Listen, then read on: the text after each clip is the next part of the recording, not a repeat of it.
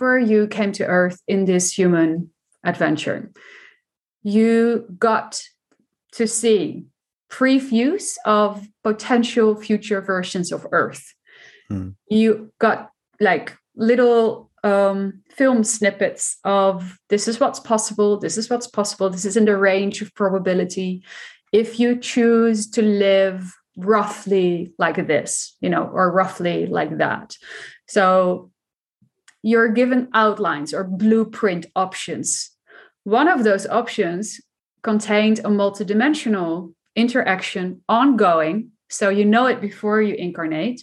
Mm-hmm. And you kind of you're excited as a soul, you're excited about pursuing a very active multidimensional weaving of the web, for lack of a better yeah term. Exploration, sure. Yeah, yeah. which involves also the access to your physical DNA. So your your mind, body, and soul, you're all in.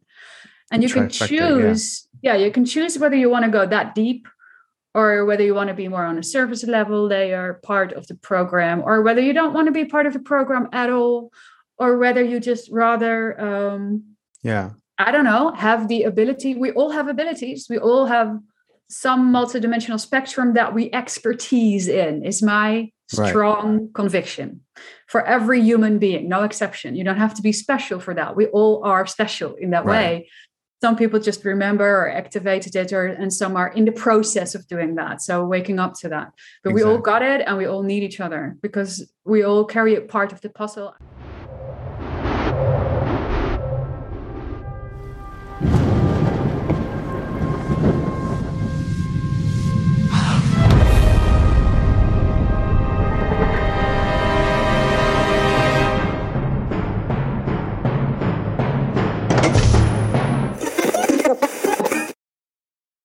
Welcome to Far Out with Faust. I'm Faust Checho, and today I'm joined by my friend Wieteke Koolhof. Let me tell you about this incredible, incredible Dutch woman and what she's been up to.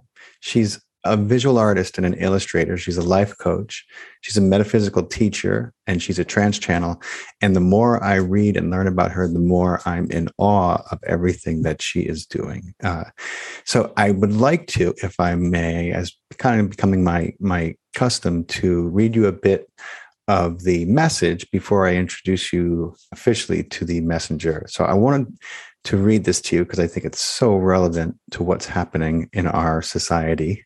Um, Arjun was asked about lying and integrity and specifically about little white little white lies as we like to call them and i and i the answer that came through um, came through Wieteke is i think very, very interesting. I'm going to read it to you. Sure, we understand that the little white lie in your culture at least can be considered as a way of showing your respect or affection for another person. Yet simultaneously, you have chosen to be in hiding from that same person because you do not trust what would happen if you tell them your truth. How then is that an expression of your respect and affection? We find this intriguing as we can see how close at least a segment of your population has evolved to actually being able to consciously see right through such smoke and mirrors. You see, if the person is in tune with their inner knowing, they would most likely pick up on the fact that they're being lied to, as no deliberately fabricated lie can have a harmonious vibration, and disharmony is what stands out. Nature is a rich and multi layered orchestra in balance it is the music flowing harmoniously. A lie is like a sour note. It's what yells, Look at me. It's what makes you wave your own inner red flag because subconsciously you wish this aspect to align with the rest of the orchestra. You have a desire to look at it, to acknowledge, and to transform it to go with the flow and to fit in. And then you would be able to enjoy the deepened abundance of its music. It just depends on how ready a person is to allow themselves to hear such intuitive nudges, but you all naturally crave balance, harmony, and flow. Wieteke thanks for beaming back in with me. Thank you, Faust, for your um, ongoing love and enthusiasm for this wonderful work and for the platform and stage that you're providing for people. Um, and I'm so grateful to to dive into this and and I love how you just you know pick snippets from from this work. Yeah. and uh, that you picked this one, which I, I didn't know what you were going to say just now. And, uh, I, I love that you picked this one. Yeah.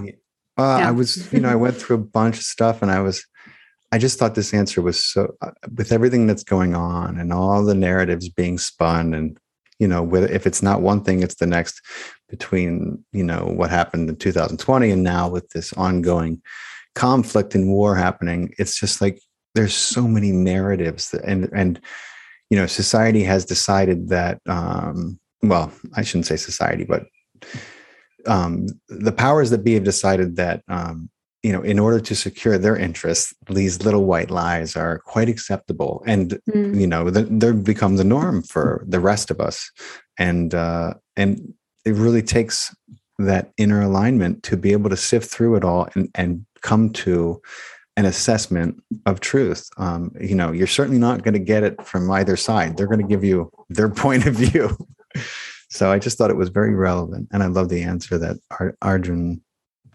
went through and gave to you Mhm. yeah Yeah. Yeah. Yeah. And it's wonderful to hear it again. It sounds crazy if you're the channel, Yeah. you know, but uh, I too need these reminders, and we're all just human and we're all on this journey of, in a sense, yeah deprogramming is a better word than reprogramming actually to Yeah. become more of our true natural selves and um, stop hiding beneath all you know the layers uh, for sure so and you're right with with these times politically and all it's yeah I, I am not worried or concerned though i really am an optimist and i Mhm. really do believe that um, everything that we observe right now that we can use it in a way so that we can grow from it and learn from it and become um yeah a Yeah. world that we we may currently not even believe is possible i really believe we yeah we have tremendous yeah uh, potential. We are walking around with that, you know. So that's absolutely. I get I get really excited for that. we have a lot we have a lot we're working out and we're we're literally you know in the process of it and Mhm. that's you know I, I that's how i try to think of it and um I, I you know i have i have many days when i'm like you know what it's it, it has to work out one Mhm. way or the other and the good news is you know we have as many chances at it as we're going to need you know well maybe not we personally in these personalities but we as a as a species and and and as souls you know we, Mhm. will it will work out one way or the other you know yeah, yeah, so i'm i Yeah. try not to worry about it yeah yeah, yeah, yeah. I agree. It's I mean, I mean, if all timelines exist, right? Yeah. Uh, there must be a whole bunch of them that are amazing. that's right as a result of what's happening right now. So, and Arjuna said before that you couldn't um, come up with an idea unless it, it had some level of validity or reality to it, be it on another dimension. You know, doesn't matter. But you, if you can pick it up, in other words, if you can imagine even just the tip of the iceberg of, of a type of world that worked out, you know, Mhm. that's what I mean. That means you're harmonizing with it in that moment or you couldn't pick it up. It's like two tuning forks right next to another. Yeah. And if you hit the one the other one starts um, vibrating in harmony with the one that is already sending out the message. So when you pick up on that you pick up on a glimpse a glitter you know like glimmer Yeah. of this version of earth that must exist. Um, and there's Yeah. so many previews like little tiny previews of it are here now. I really, I do do um, remind myself to look at the good news as well. You know, to like really um, Yeah, you have find. to. Yeah, you have to go searching true. it Also, yes. That's funny. You're the second. The, the, this is the second podcast in a row I've had someone bring up that analogy of the tuning forks. ah, all right. And it's and it's such a, a wonderful analogy. You know, if you, I don't know how many people are listening to uh, this podcast who who aren't aware of frequency and vibration and and just how kind of contagious those things can be for lack of a better word but mm-hmm. uh but it's uh it's it's incredible to me when all when synchronicities start to happen from one podcast to the next. Um but you know let's let's I, I would i would love i want i want everyone to know who we're referring to when we get to our arjun but um, am i saying is am i saying that right? Or is it, yeah. it's arjun okay. That's good. But yeah, before we get into him let's let's give everyone a little um a, a little greater black background uh for you because you mm-hmm. it's it's such an extraordinary uh kind of upbringing with with all these different layers to it. And and I know that that's it's a it's a longer story but let's let's go through and and I would love to highlight the way your childhood kind of stands out even with all the wonderful channels who I've had on my on, on my podcast and who I know. You know your childhood is definitely I think um extraordinary. So so take us through that a little bit all right. Okay. So um, I believe everything is energy. I want to say that first. And I don't believe that if somebody has a challenging childhood, childhood in whatever way, shape, or form, that that is a punishment or karmic, you know, in that way. I can see how sometimes challenges are there to prepare us for something really great. Like I, I believe that people who dive into a life that is full of appear or, or seeming blockages and stuff, mm-hmm. challenges. I believe these are really brave souls, you know? So I want to say that first. um, I felt quite alone and lost for a long time with my experiences. I wasn't raised to believe um, in ETs at all. Uh, everything that had to do with ETs was science fiction movies on the television back in Literally, the days. Yeah and they used to be quite aggressive. So it was always fighting, and this was definitely the era where the Martians came to eat our brains, you know, and yeah. that's it. Invasion so, of the body snatchers, right? Yeah. So my only association with that was um, negative in the sense that it, it, had so much violence around it. Um, on the other hand, and we've spoken about this before, I'll see if I can make it shorter uh, I was experiencing visitations of what I now understand were first a grace and later hybrid uh, extraterrestrials or multi um, dimensionals or extra dimensionals is probably the best word. Right. Um, and other um, star brothers and sisters. Let's just call it that. And so how, old, ha- how old were you when when those it started really early. My first memories are t- I'm like two and a half, three years old. Wow. Um, and I'm very visual and tactile in my memories and also in receiving of information. So um, uh, the very first conscious memory of seeing them enter my room, I was standing up straight, eyes wide open, clearly awake, and I was holding the I keep forgetting the, word. The, yeah, I don't know what to call them. The little bars. the bars the, yeah. in a in a baby's crib. Right. So I I needed those to stand up. So I was definitely small. Yeah. Um and um big in my perspective as a child. Big mm-hmm. beings came through the wall right across of the bed.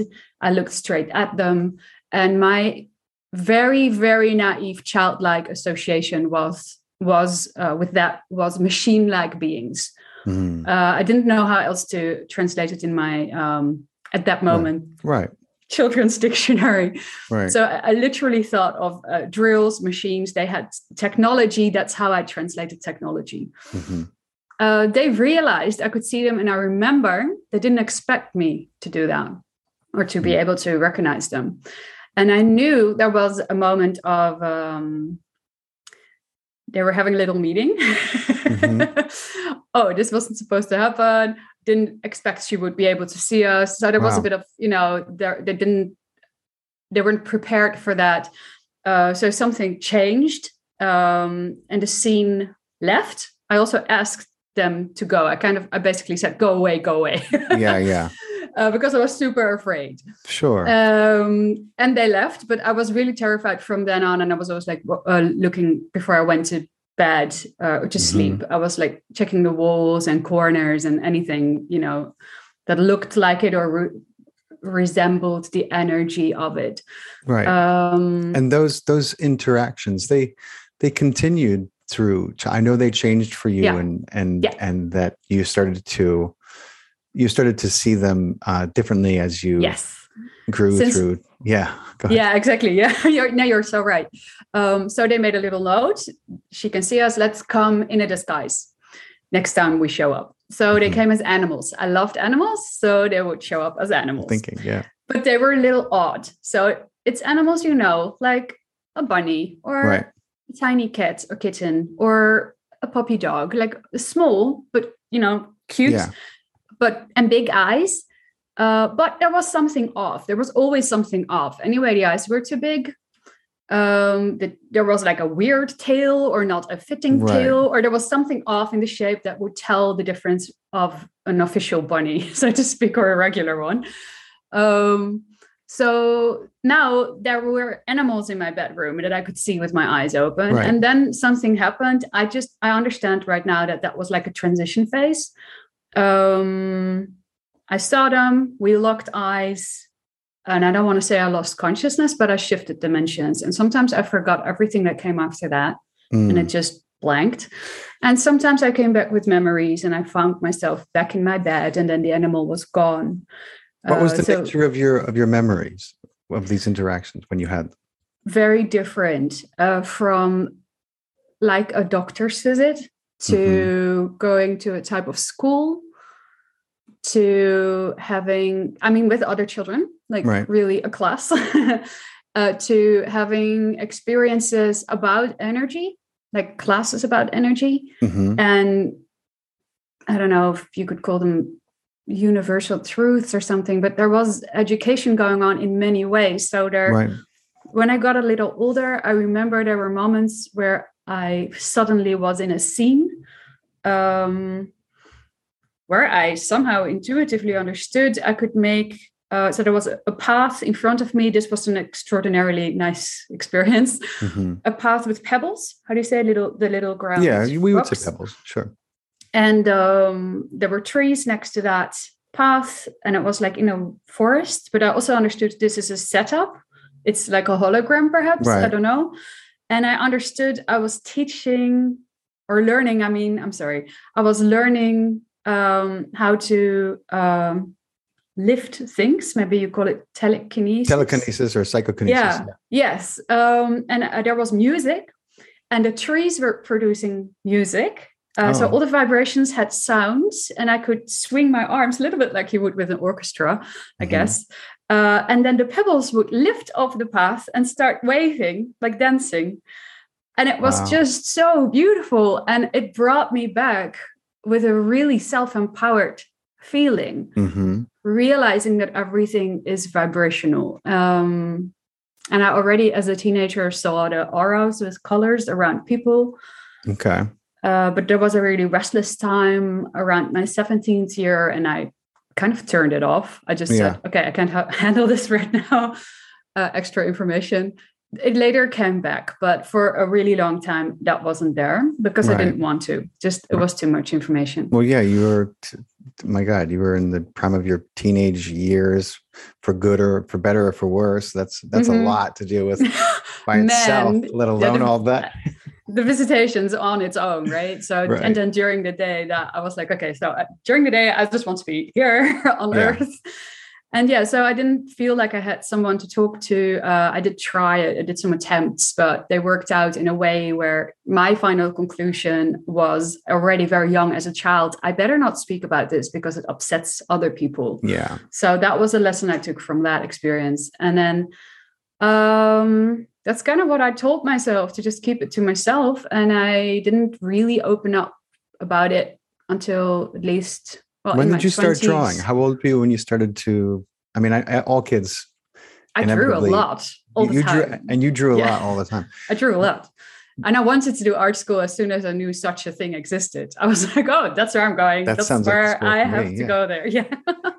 so yeah. I saw some some incredible drawings that if I'm not mistaken, you saved from your childhood that were representative of some of these interactions. Was was I re, was I seeing those right? I mean, I, I'm not talking about the children's book that you later went on Mhm. to Mhm. to illustrate and draw, but but were some of some of those drawings that you had were they those were from your childhood and There and are some, yeah, Yeah. some first attempts to express it in a drawing are they're fascinating i'm gonna Are- i'm gonna i can't Ah, wait yeah. to show uh my listeners or my my listeners but you know everyone who's watching the the video portion on youtube these drawings. I mean they really speak volumes as to you were to absolutely i mean people can say what they want. You were definitely going through something because it was coming out in your you know in your artwork even as a child. So it's And- pretty amazing. Yeah yeah it was just um with the limited perspective that you have an attempt to somehow um, process it into something outside of me. So drawing was one way and writing was another. So i kept a diary for a really long time. I'm Mhm. still keeping when i find the discipline a dream diary. Um, but writing was my next you know way of uh, processing a lot of this information. And so when i started art academy eventually i decided to um, pick the i guess the direction within there within the study of Sure. illustrational arts because you could combine text and images illustration obviously is with a text Mhm. so I during those years I was writing my own poetry and short stories and accompanied with illustrations and also, you know, the assignments you get from the school.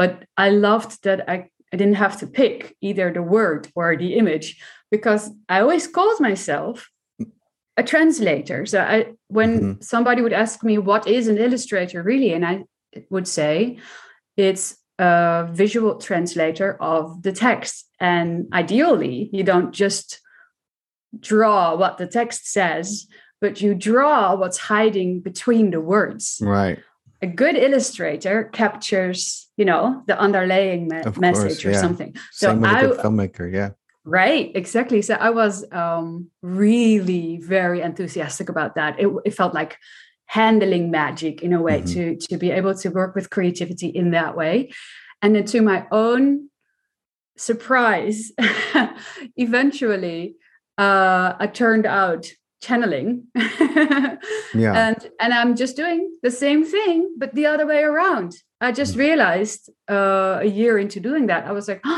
I'm doing the same exact thing. It's the same what's between the words, but now I'm translating the images into language. It's the Wow. same game, but the other way around.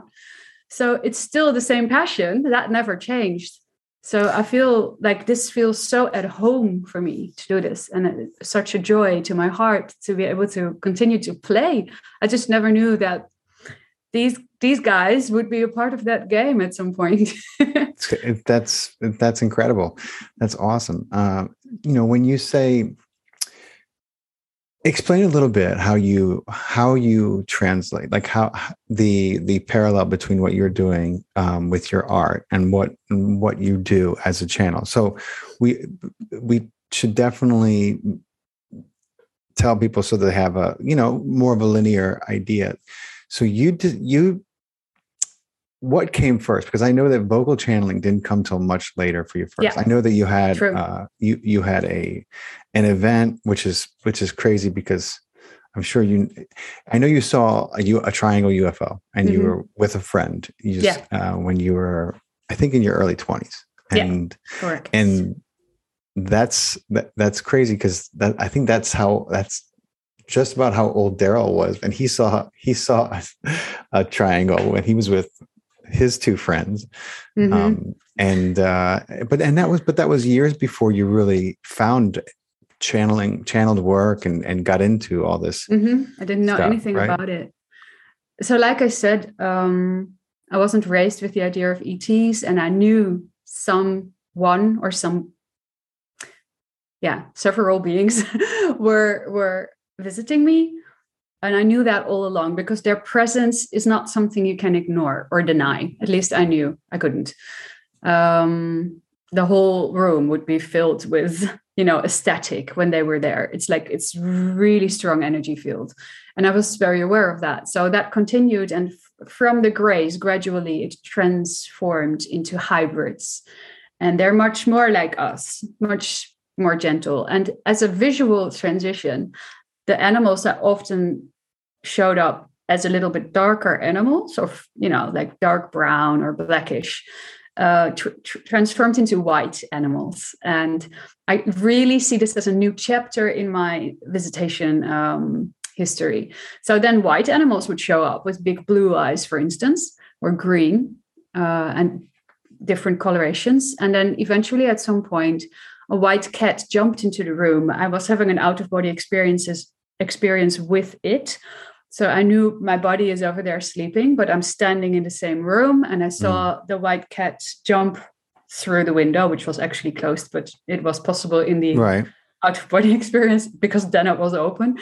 Um, and the cat jumped onto the ground, looked straight at me, and I was breathing in with surprise, like, wow, mm. I, I, can't believe how clearly I see you. I was, um, can you say, blown away with this totally. You could say blown away. yeah. yeah. And I think I was almost 18, so late 17, maybe just 18. Um, and then he transformed right in front of me into a humanoid, uh, rather small uh, ET. So this was a Sasani being. I understand that now. So one of the first hybrids I ever saw, full body, yeah. was was a Sasani, and they, he didn't have hair. He was male. He spoke to me telepathically, so in my mind. Um, and he let you know that that that I mean, I think they showed you that from the time you were little that the, the these the the animals that you used to see. Exactly. Right. That, I mean, was, that was the message. It's been, he literally sent me, look, It's yeah. been us all along. And I immediately understood that. Um, and then a bit of a what you might think is a creepy thing happened if you're new to this as a viewer he mm-hmm. uh he suddenly like a magician pulled up a card like mm-hmm. you know mm-hmm. from a deck of cards and he dropped it like very nonchalantly he just right. And i bent over to pick it up because it, it fell with the the image side down so mm-hmm. i picked it up and the image was uh, you know from the tarot cards and i had no oh. knowledge of tarot zero i wasn't into that uh, yet and i turned it around and it said you know death uh, yeah. and i just had you know a little heart attack yeah you know, i'm sure when you're all new to that, it's like, like oh, the shit. most horrible image you can imagine. so, yeah. Um, that frightened me. So I looked up at him to to you know get clarification, but he was gone. And then I woke up and I I oh, fell oh back into my body. Yeah. Uh, and that's when I started looking into tarot and also more significantly into dream symbology. And and in both of these paths, uh, death in many many occasions you can you can never say this is what goes for all you know right right but in many occasions represents a large transformation mm-hmm. and i realized a new chapter in my contact with them had been born so right. it was a birth rather than a death he had just told me now you know it's been us all along and i still didn't want to embrace the idea of extraterrestrials because I still had that memory in my head of you know the movies with the violence. Yeah. Um, That's the other thing they were doing. I think they were they were they were putting that hurdle in front of you, that fear hurdle that you were going to have to get over one way or the other. Yeah, you're right so right. In, right in front of you. You got and, it. Like if you know, move through it. Face well, it. Exactly. And you yeah. and wow, you did remarkably. I must say. I think most people would have been like, freaked out talking to their therapist about it for about 10 years. Well, well, uh, well, you know what I mean, though. I think, I mean, I, only five years later, I was at that point. I'm not going to say I skipped that point. You're right. just what you described, because the visitations kept happening and they became more and more vivid and tangible. And I was growing, you know, more into an adult and mm-hmm. starting to feel uh, I was having some brain injury. Something right. was really Thank seriously you. wrong with me. Um, wow. Because I, I started to open up to friends because at some point I had so many out of body experiences. I woke up tired, like super tired every day, and I had to go to school. So mm. I was, and I had to cycle, take a train, walk a bit to the school. So there's this whole thing. And then on the way, you meet your classmates, right? Yeah. So I remember being in the train and speaking to some of my friends that I really trusted and just go, oh my God, I'm so tired. I have these Yeah. dreams. They just exhaust me. Sometimes I wake up, I don't know where I am. Hmm. I just don't know. And it takes me hours to land back into my body. And they were like, well, that is not normal. And Yeah. I, and I thought Yeah. it was. Did you know that up until then, I was already 22, yeah. 23? I honestly thought everybody had, had dreams like that. I didn't know what an out of body experience was called. I Mhm. thought people just had that and they nonchalantly called them dreams. And I was, something must be wrong with me because I apparently I'm not capable of processing my dreams. Everybody else is capable of processing adventures like that during Right. the night, except for me. So that's what I was thinking. Wow. and then I figured out that wasn't so normal, and I and I did seek help. In fact, so that Yeah. would be the next chapter. so so I know that the help that you sought also became pivotal in on your journey, if I Mhm. remember correctly. Um, but I just want to comment because the last guest I had on, um, we spoke a little bit about astral projection and and and dreams and and and those things and and I I I believe that um, I believe that that every night, every soul, you know, when when there is any kind of actual sleep, you know, and the cycle happens, then then the soul has a chance to, you know, take a break from the body, and that you know, there's an there's all kinds of agendas um, as far as like oh, what's going on, you know, and some of it, I, I think that everybody's soul is busy when the body is sleeping. Now, how busy and how much that person remembers depends on every you know individual it's a some like i i very rarely remember my dreams but um lately i've been remembering them more and more and it's tough for me to figure out why when i go through these spurts where i can remember a lot but I, it sounds to me like you were like um your soul has like a closet astral projection addiction. Like it sounds like you like you were you were going astral all the time like um a lot, a you lot, know, yeah several times a month, and then also my dreams were very lucid. yeah um, and I still remember a lot of my dreams. So I can sometimes remember several ones when I wake up. I can go back, like I fall back. it's cool I don't know That's- how. It's really crazy. I can also decide, pretty much decide not to. I will remember the last one, Mhm. but then I can say, okay, that's it. I don't need to remember anything else. I'm going to get up now. yeah Or I might even be in a hurry for some appointment and just jump out of bed like everybody else does. Yeah. and then stand in the shower and look at something. I don't know, the shampoo bottle. I don't know. yeah and then be reminded or yeah This was in my dream. Wait a minute, what was happening? And all I have to do is close my eyes and um, I, I, I describe it as full back, full back. yeah Forget that's an ability that a lot of people would love to have you know i mean I, I believe everybody can train it. It's Yeah. it's like a muscle. I guess you know, like when I described with the tarot card incident, uh, I wanted to understand dream symbology. That's so I was Mhm. close to 18 and I I decided I wanted to remember all my dreams, very phonetic, wanting to solve the puzzle. I just wanted to understand what was going on. So I, I thought to myself, there must be more clues in my other dreams. So I'm going to train this muscle. And I basically, it's in some books uh, Yeah. where they say this is how you can learn how to do that. there's a lot of w- ways that Maybe lot they of don't- techniques yeah Yeah, exactly. Maybe they don't call it fall back. Uh, but what you definitely, quote unquote, shouldn't do is think forward. So your day is ahead of you linearly. Um, and as soon as you move in that direction with your mind, and I'm pointing directions, that's crazy because it's not really a direction. Mhm. Um, as, as soon as you, well, that's what I would call move forward. As soon as you do that, you go away from the dream. So you basically turn around and you go back to the dream and you bring it here. Hmm. Uh, or you bring yourself. i'll try that i'll try that next time i'm Yeah, it's crazy, but you can tell your mind a direction in time, in chronological order, and then fuse with what you thought was a past event.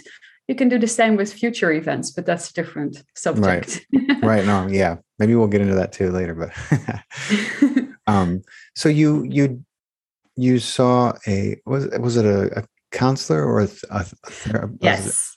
Yeah. So I went to my first regular GP. I had no clue. Also, I was not raised with the whole idea of alternative medicine or anything. That's all right. stuff I got into later. Um, but it wasn't in my family so much, this awareness. So I went to my GP. I said, Well, these, I just called them intense dreams. They're keeping me awake uh, or I wake up exhausted. So, um, and he said, Have you been through a lot of stress? And I said, Well, this is stressful. And yes, um, definitely things have been uh, adventurous in my childhood. There's been, you know, um, interesting, you know, shifts between parents and lots of things going on. So he said, probably a good idea for you to just speak with someone. And I was up for anything at that point because I thought, you know, I just want to get a good, decent night of sleep. Um, much of the exhaustion regarding these dreams was really as a result of me resisting the out of body experiences in many mm. occasions because I just, you know, I wanted to fit in, be a normal right. person, and not have this stuff going on. So uh, there was an, a frustration in me as well, even though some of the experiences were beautiful. I would have never want to miss them. Right. So this GP sent me to, um, I guess you would just call it a therapist, uh, sure. somebody to speak with. Um, but this guy, this man, was or used to be a hypnotherapist. Oh, so, lucky you. My God, yeah. And I had no idea how blessed I was with that. Mm-hmm. But I felt from the energy with which or from which he spoke with me, I felt truly heard and understood, which was a first in my life. And I just cried my eyes out the first session and and he hardly asked me anything. And I, and I just sensed i can speak here. I can speak and i mm. can actually be heard and seen. And that made a huge difference.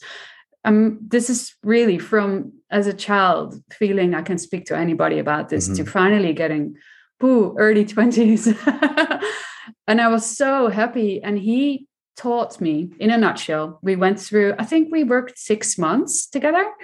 And maybe i saw him altogether 21 times no. Um, and it went real good and real fast. And we did definitely touch upon childhood stuff. But he kept telling me, You're actually really fast with this. Because um, I thought I was behind on cleaning up this stuff in my yeah. life. And he said, No, no, no. People in their 50s come to see me about the exact same stuff right. that you feel was tough in your life. So I was okay.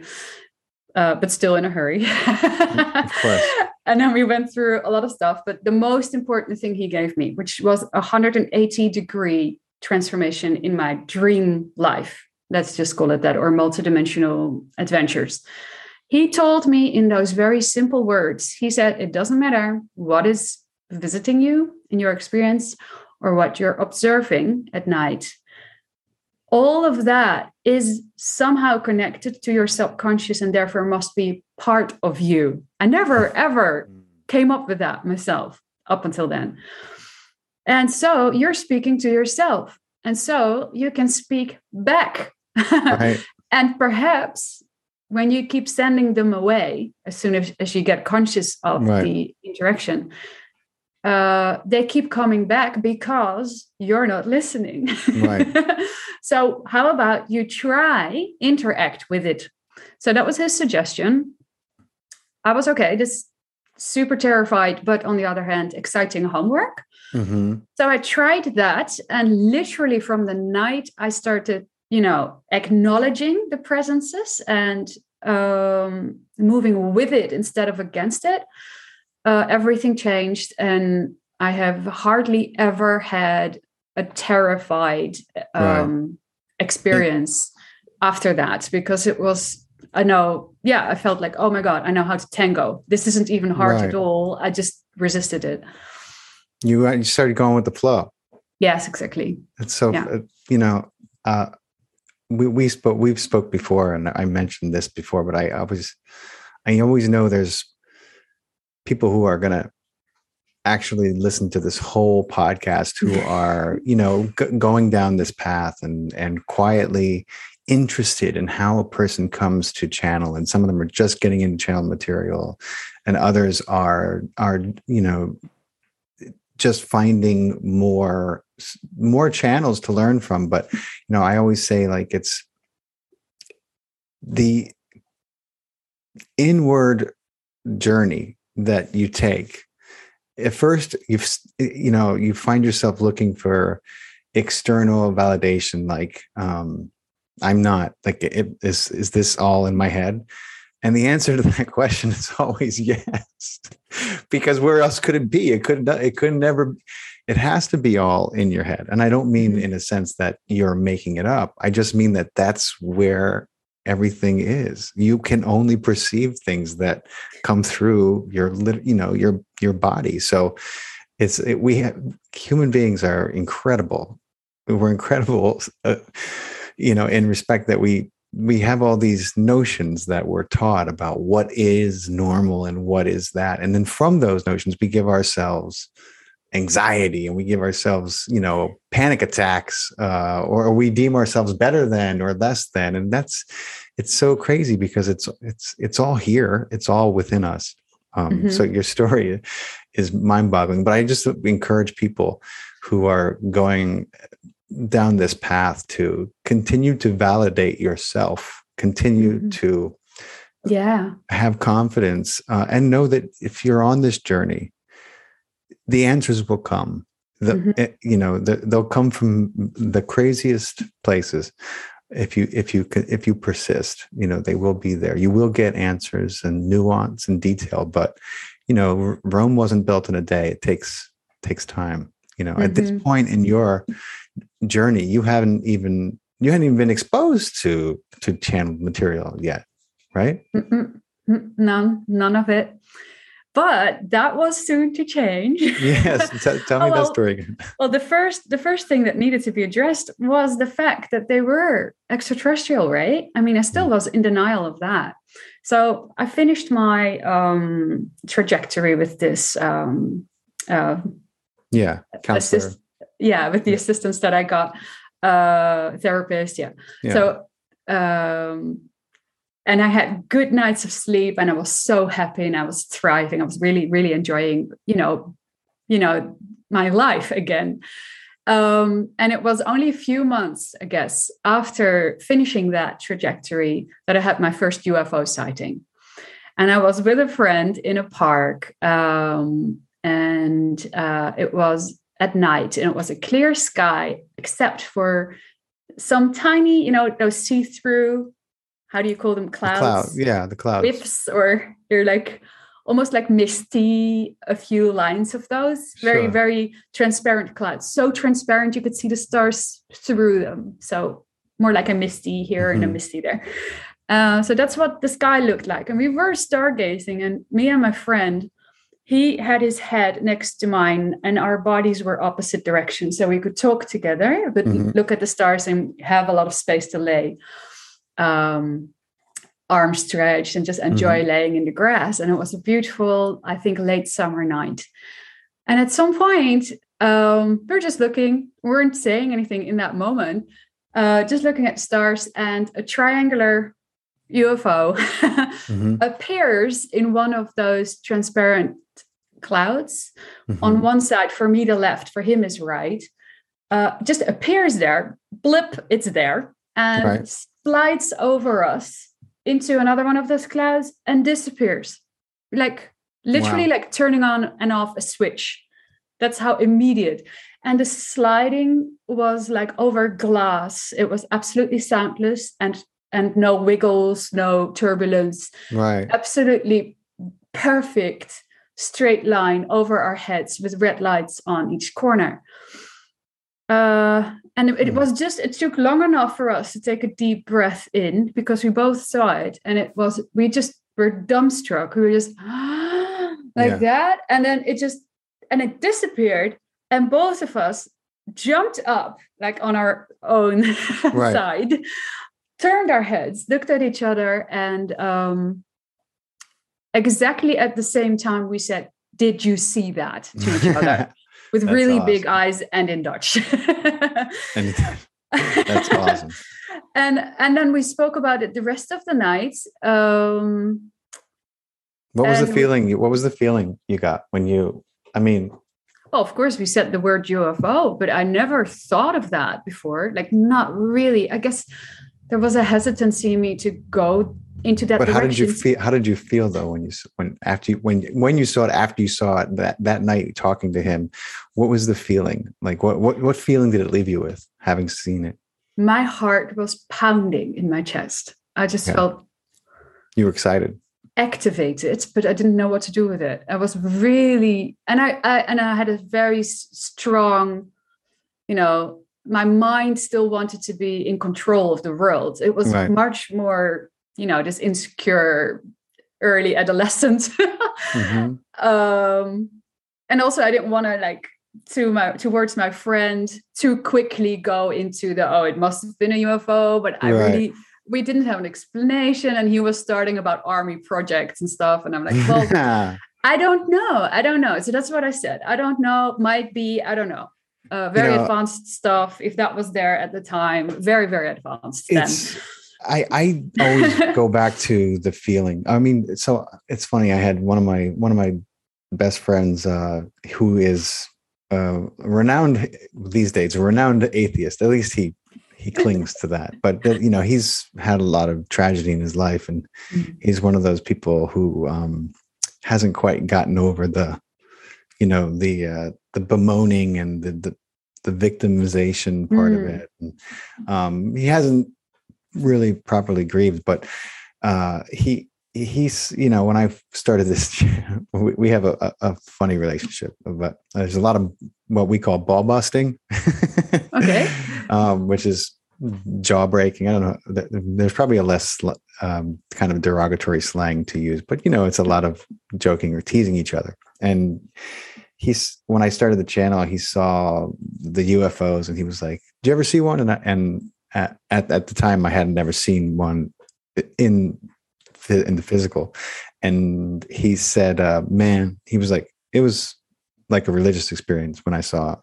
And I was like, that's that's wild coming from you, Mr. Atheist. I was like, what is a religious experience for you? He was like, it was just so it was so cool, man. It was so I I felt so good. You know, it was just it was, it was funny to hear him be so affected by this thing that he saw, you know, even though Mm. his usual state of mind is is kind of less prone to that kind of Mhm. ecstatic state.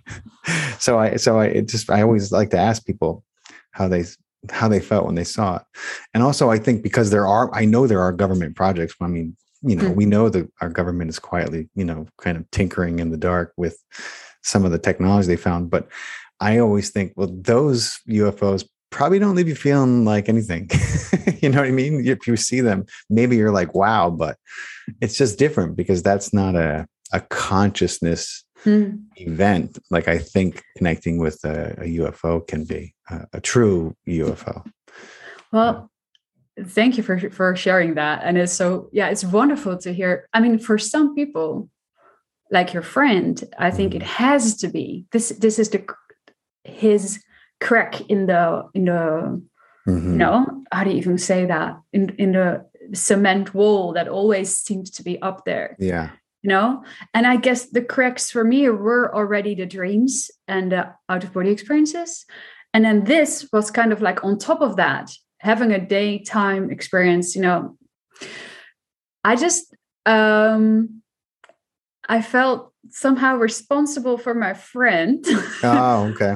Who wasn't having a lot of history with these type of experiences and somehow i went into caretaker mode and also didn't want to lose face so there was this Right. crazy because i kind of liked him and it was you know and you're young and as I, that i wasn't feeling I, I knew my heart was telling me Right. something huge just happened but i i pushed it down um what gave it away that this was a legit a thing Mhm. were my dreams for the next week after that event because for Oh, okay. a full week ETs everywhere and they weren't hiding anymore this was this you need to see this it was Right. really in my face so and they showed up even as a cartoon. They literally they threw at me all possible um, screen memories. That's what we call in the scene. Yeah. um, the memory, like the animals, in a sense, were screen memory for me to not be upset by their actual shape. So they threw at me, you know, all kinds of cards. Like we've shown you animals, ourselves Right. as cartoons, ourselves as the big cliche gray with the big cute eyes and also a little scary, like all different forms. Just know that this is what you're dealing with, in a sense. It's kind of what they showed me, but they came overall very loving, joking, kind of like Mhm. kickaboo. Right. um, and uh, with peace signs, literally like this, literally holding hands of like, hey, we come in peace. We know how to communicate your way. yes, this Yeah. is your language. Sure. and that's when I started thinking, okay, so this UFO, this was really a UFO. And by then I was back home, I could do my own research. So I started Googling on it for the very first time in my life. Mhm. Um, and then I found more people had seen triangular craft. That was quite a shock in a sense. And that brought me to websites, and there were only a handful of those at the time. Um, websites that were talking about um, the uh, classic abduction stories. and Oh stuff yeah. like that. Yeah. And that's where my research almost immediately ended because as soon as I started going through those check boxes, you know, of people who Yeah. had these type of experience, I clicked almost all of them and I and I just got terrified. All of a sudden, even though Yeah. they had presented themselves so lovey-dovey, I thought, okay, I don't want to have anything to do with this. And I was literally terrified for recognizing so many of the um, quote unquote symptoms Sure. and Because characteristics. it's you were having experience that was parallel, but you weren't having those feelings. But the people who were getting those stories out there were traumatized by their experiences, which of course we know Hmm. shock and trauma sells, you know, it's it's big business. So of course those were the stories that they they published. And you know, there's a lot of reasons why that is, but that's it's so funny how we're we're our experience of something can be affected you know we're, we're such a collective consciousness and whether we Mhm. care to admit it or not and however independent we feel we are you know if if if you're in a room and i mean this happens to me a lot you know and i and i try to, conform a little bit but i could be really enjoying something and that everyone else is taking very very seriously Mhm. and and you know you get you don't just get looks but you get energy that says inappropriate or knock it off or you know like and you're like so you change you begin to change your experience Mhm. to match what other people are going through and it, and it's i I think it's kind of a human nature thing um which which is it's crazy to hear that that happened to you too in this instance which Mhm. i mean it's not surprising you're you know you're you're a human being so Yeah, and I was still in that phase, wanting to, in a sense, fit in, but also knowing that I probably never would. Yeah. So, and then eventually, um, well, we've come a long way, I must say. I mean, um, that's what I found on the internet back then, and now there's Oh, so yeah. much more. I mean, just look at your own show. yeah People can go and watch your show. Wow. I just found this one website with this doom title to it already, like uh, Ni- Nibiru, the earth will be destroyed Right. something like that. And that's where I found the first tiny bits of Oh, information uh, on this. Yeah. And I was like, oh my God, what is this kind? What is this dark? Uh, There's a lot of those, room yeah. suddenly.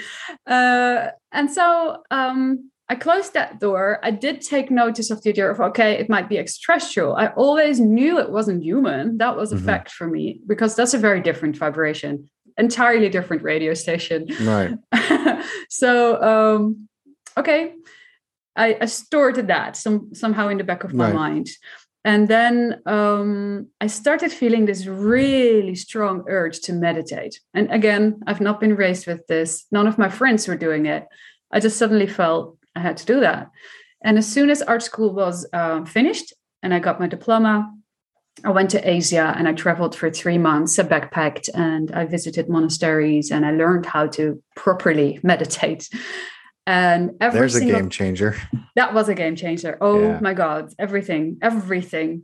I mean, first, the hypnotherapist really assisted me. And then this was a deepening yeah um, of the conscious interaction. Uh, and I still had no idea where all this was going to go, and I still didn't know about channeling. hmm So I went there, and all I sensed, and I love that you you you shared earlier in this conversation Yeah. how you you encouraged people to trust their own little nudges and their inklings and hmm because this is a good example of that um as soon as i started doing the meditation okay i learned it in thailand so it was you Mhm. had to like bow to the ground and for a second your forehead touches the ground three times and then you start your meditation hmm this is like honoring uh, buddhist um, hmm ritual. Of course, you can meditate in a million ways. This is just one. Right. Uh, but what I felt physically every single time I started just making the first motion towards the ground and get up again, I got this um, shiver down my spine, like somebody would run their finger all the way from the top of my Hmm. head to my um, how do you call the back of your Yeah. uh, Yeah. The uh, spine, the bottom part. tailbone. Yeah, Yes, the the, tailbone. the, the root chakra, whatever you want to call it. Yeah, so all the way down, and I just got this this waterfall sensation every time. And you know what I thought to myself? Wow, this is so delightful. No wonder a lot of people like to meditate. and again, I was completely assuming that my experience was the same as everybody else's. that is so funny. I know. you know the story of when when um um Abraham, I'm sorry, Abraham, Esther and Jerry Esther start Esther and Jerry meditated for they did they meditated in a, in chairs that were Oh. back to back in their Oh, okay. in their study and and you know Jerry was the one who got Esther into first Jane Roberts's book which we we we talked when we had talked before. And and so they decided they were going to they were to meditate every day together. I um and Jerry would always say he was like I tell you what uh I was meditating and we would but we would meditate in silence um Esther always sounded like she was having a tickle party with someone behind me. It was so distracting. She was always laughing and having a good time, and it sounded like a party. And we're supposed to be meditating. He's like, "But you know, what was I going to say?" But that was her experience meditating. She was, she'd be cracking up, and and I just, you know, I I, I had to crack up at that because everybody has a different, you know, when you're in meditation, everybody has a different experience. But but it's not. It's funny because I, I often find myself, uh, you know, laughing and crying tears of joy when I'm in the Mhm. middle of a meditation. And Yeah. I just think if people were there, they would be like, "What the hell's wrong with this guy?" He's- That's what started Uh, happening for me later down the road. I had the crying pretty Yeah. early on, the, the cry with relief, and you don't even know for what. yeah, And and later I had the giggles as well. I thought you were going to tell that wonderful story about Esther, who when she started oh, channeling Abraham, her nose. Um, I mean, I laughed so hard. So when Abraham started coming through for her, um, apparently uh, she started spelling out letters one Yeah, she by was one moving with and- her nose. and they didn't. They were like, she was like, "I'm not doing this," and so then they realized that it was moving in the in the shape of a letter, and so then Right. Jerry would would write down the shape, I think, and then eventually she moved to and to and and let it come out of her hand, and then it came out of her hand, and then eventually she began to vocalize. Um, right. and which is which was totally a different experience than than Jane Roberts had. I know Jane Roberts was your first exposure to Channeled material. channeled material, and Mm-hmm. Yeah. I, yeah, and I love what and your I friend. Oh, I'm sorry. Go ahead. What, what did your friend tell you when she handed you that book? Come again? What did your friend tell you when she handed you that book again? Oh, she couldn't make any sense out of it. And then she said, and and I was so surprised because she handed me the book um, Seth Speaks uh, from by Jane Roberts, who channeled Seth. And she said, I can't make any sense out of this. I'm guessing, no, I'm not, I'm guessing, I'm quite sure you can. That's so weird. And I was like, how can you, how do you know? How do you know if you can't make sense out of it? the hell of a thing to say to someone. It's like, I just, I can't make sense out of this fucking is thing. Here, a you take it. Yeah. This is such Maybe a you can. book, right? This book's crazy. It's right up your alley. No, no, it's- exactly. That's how it sounded. So this is. uh I don't know if you guys can see this. This is Mhm. the, called the early years what i love about this book is it it details the whole story of how jane and her husband, right? Yeah, it was her husband at the time. Um, Robert. Robert. That they began experimenting with a Ouija board. She was big into uh, ESP and and extra, you know, extra sensory perception, all these things during her time, and she was writing a book about it. They got a Ouija board. This was before Hollywood took the Ouija board and turned into the devil incarnate. So they didn't have all these preconceptions about what would happen. And sure enough, um, this entity came through, and this mm-hmm. book goes into detail, great detail about it, and how that evolved um, into mm-hmm. the entity that was Seth, mm-hmm. an incredible um, educational entity. I don't know how else to describe him. He's, yeah, you know, so much um, wisdom and understanding about humans and our souls and and what the hell we're doing here came from those books. So highly recommended. Um, that if this book is thicker, the the the, the other one's called uh, the validity of the soul, right? Is that or the is that how is that the title the title of the just the book without the all the uh, early stories about how it came to be? I have only yeah. read Seth Speaks. Seth Speaks. Yeah, I think it's Seth Speaks, the validity of the soul, or something like that. Oh, all right. I didn't know that was a subtitle. Um, so that one, but yeah, I, I fully, I fully uh, agree with you, and it's highly recommended material. Um, one, one of the purest, most high quality channelings that I know of. Yeah, absolutely, really, it'll really blow wonderful. you away. Yes.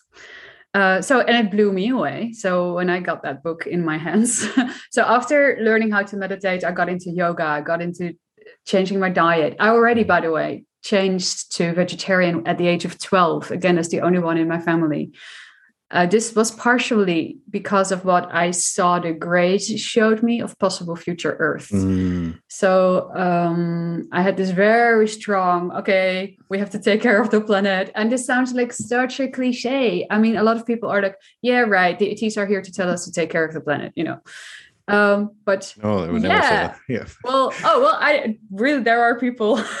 I know, I know, it's crazy, but who refer to it like that. But um, well, yes, well, the Greys definitely very much underlined that, and I got to see how off it went on their side. Um, so the Greys are a great learning lesson for humanity, and oh man, especially yes. at this turn, this this crossroads right that we're at right now with mm. technology.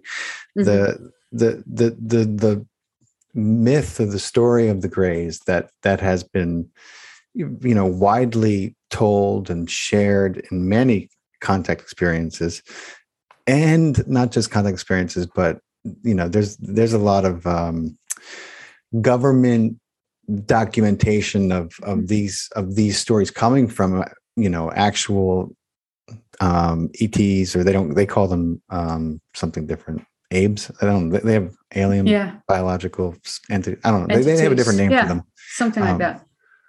About the the the civilization that took a, their Earth you know, and and basically did what we seem to be on mm-hmm. a you know one of our paths can definitely lead down this road if we don't wake up and start taking care of our planet and stop polluting it with and using it you know like it was ours to uh to use you know but but really coming into some sustainable natural you know looking to nature to do what it knows how to do with us you know mm-hmm. and and the greys ended up having to um at least in this version of their reality that i learned about you know they they, they could no longer reproduce hello mm-hmm. our sp- the, the male sperm count has dropped 55% unfettered totally with there's been no stop in the downward trajectory for the last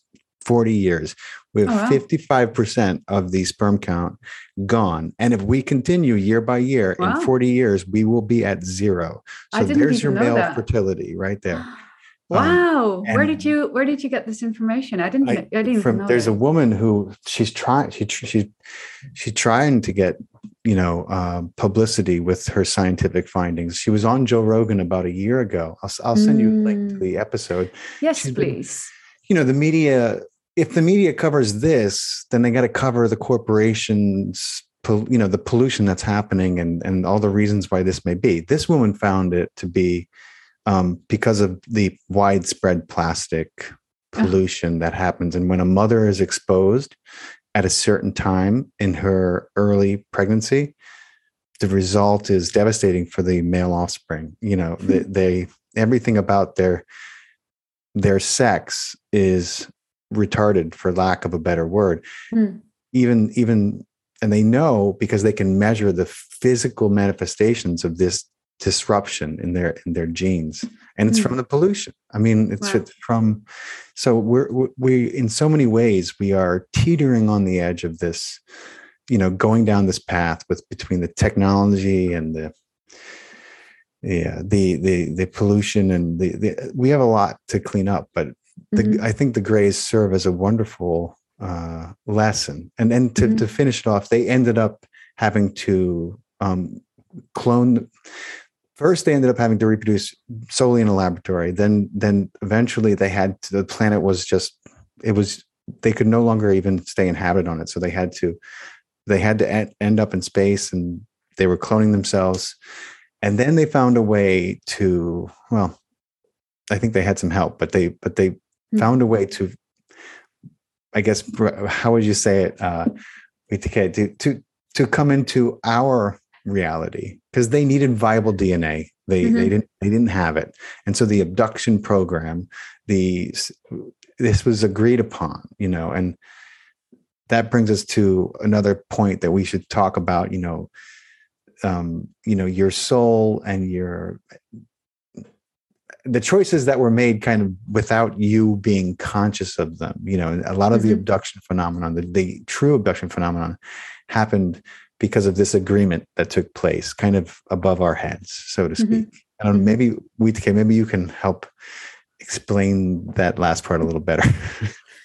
it's a tricky subject for some yeah. people. Yeah. Um, as I understand it, and of course, I, I don't, I wouldn't ever want to um, give the impression that I know it all or anything. Mm-hmm. Um, we're all together as a human species uh, looking at it through you know um, the keyhole of the door. And and the door is just starting to open. We just we can only see through that little crack of light maybe that's coming through.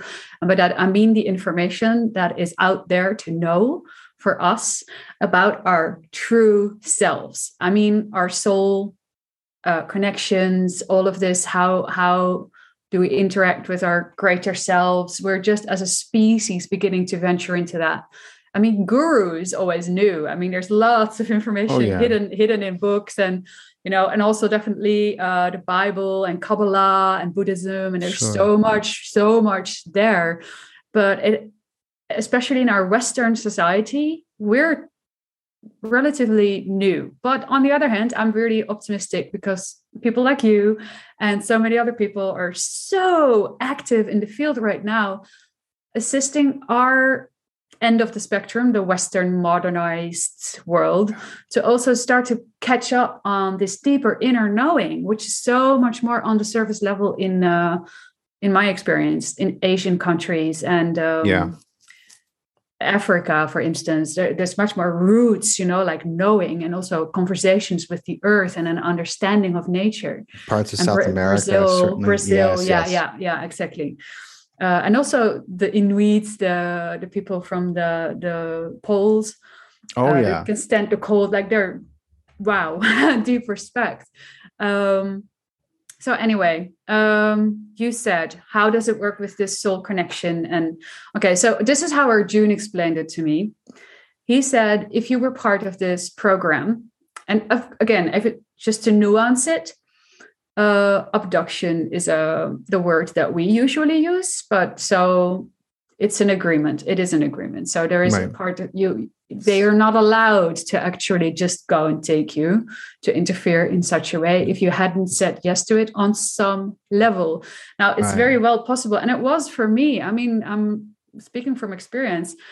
My ego was convinced I didn't want this. Right. So that part of me didn't remember at the time. And uh, simultaneously, I sometimes came back with the most amazing memories. And then I would be grateful. It was just, you know, this constant insecurity that mm-hmm. I really despised back in the days. and I thought I had to have it all figured out and that, that this was abnormal and I was judging myself for it. So it was the whole being young, right. wanting to fit in and stuff. Um, but so this is how Arjun explained it to me. He said, before you came to Earth in this human adventure, you got to see previews of potential future versions of Earth. Hmm. You got like little um, film snippets of this is what's possible, this is what's possible, this is in the range of probability. If you choose to live roughly like this, you know, or roughly like that. So you're given outlines or blueprint options. One of those options contained a multidimensional interaction ongoing. So you know it before you incarnate. Mm-hmm. And you kind of you're excited as a soul, you're excited about pursuing a very active multidimensional weaving of the web, for lack of a better yeah term. Exploration, sure. Yeah, yeah. Which involves also the access to your physical DNA. So your your mind, body, and soul, you're all in. And you can choose, yeah. yeah, you can choose whether you want to go that deep or whether you want to be more on a surface level layer, part of the program, or whether you don't want to be part of the program at all, or whether you just rather um yeah. I don't know have the ability we all have abilities. We all have some multidimensional spectrum that we expertise in is my strong right. conviction. For every human being no exception. You don't have to be special for that. We all are special in that right. way. Some people just remember or activated it or and some are in the process of doing that so waking up to that. But exactly. we all got it and we all need each other because we all carry a part of the puzzle. I don't know you know the whole image but the more people speak about their experience and their understanding of that soul connection the more we can put them all together compare and see what's the red thread that binds them all together so mm-hmm. i don't no claim to say that because Arjun says this, this must be how it is. I don't know. Right. This is this is what I was it's, told. It's a perspective, right? Exactly. So, according to him or to them, to the Yael, uh, this is what I decided to do. To be very, you know, full on with right. that. And then the surprise for the for the for, well, I don't know if they were the first, but the Greys that at that point came into my bedroom and were, you know, whoa, she can see us um, I think they didn't expect me to be so consciously aware of this journey uh, mm-hmm. at such an early age. Maybe they understood I signed up for that type of consciousness later down the road, but not right. so early. They so were just checking in on on the project, and then you're like, oh. in a sense, maybe. Like, oh, great! Yeah, see us already.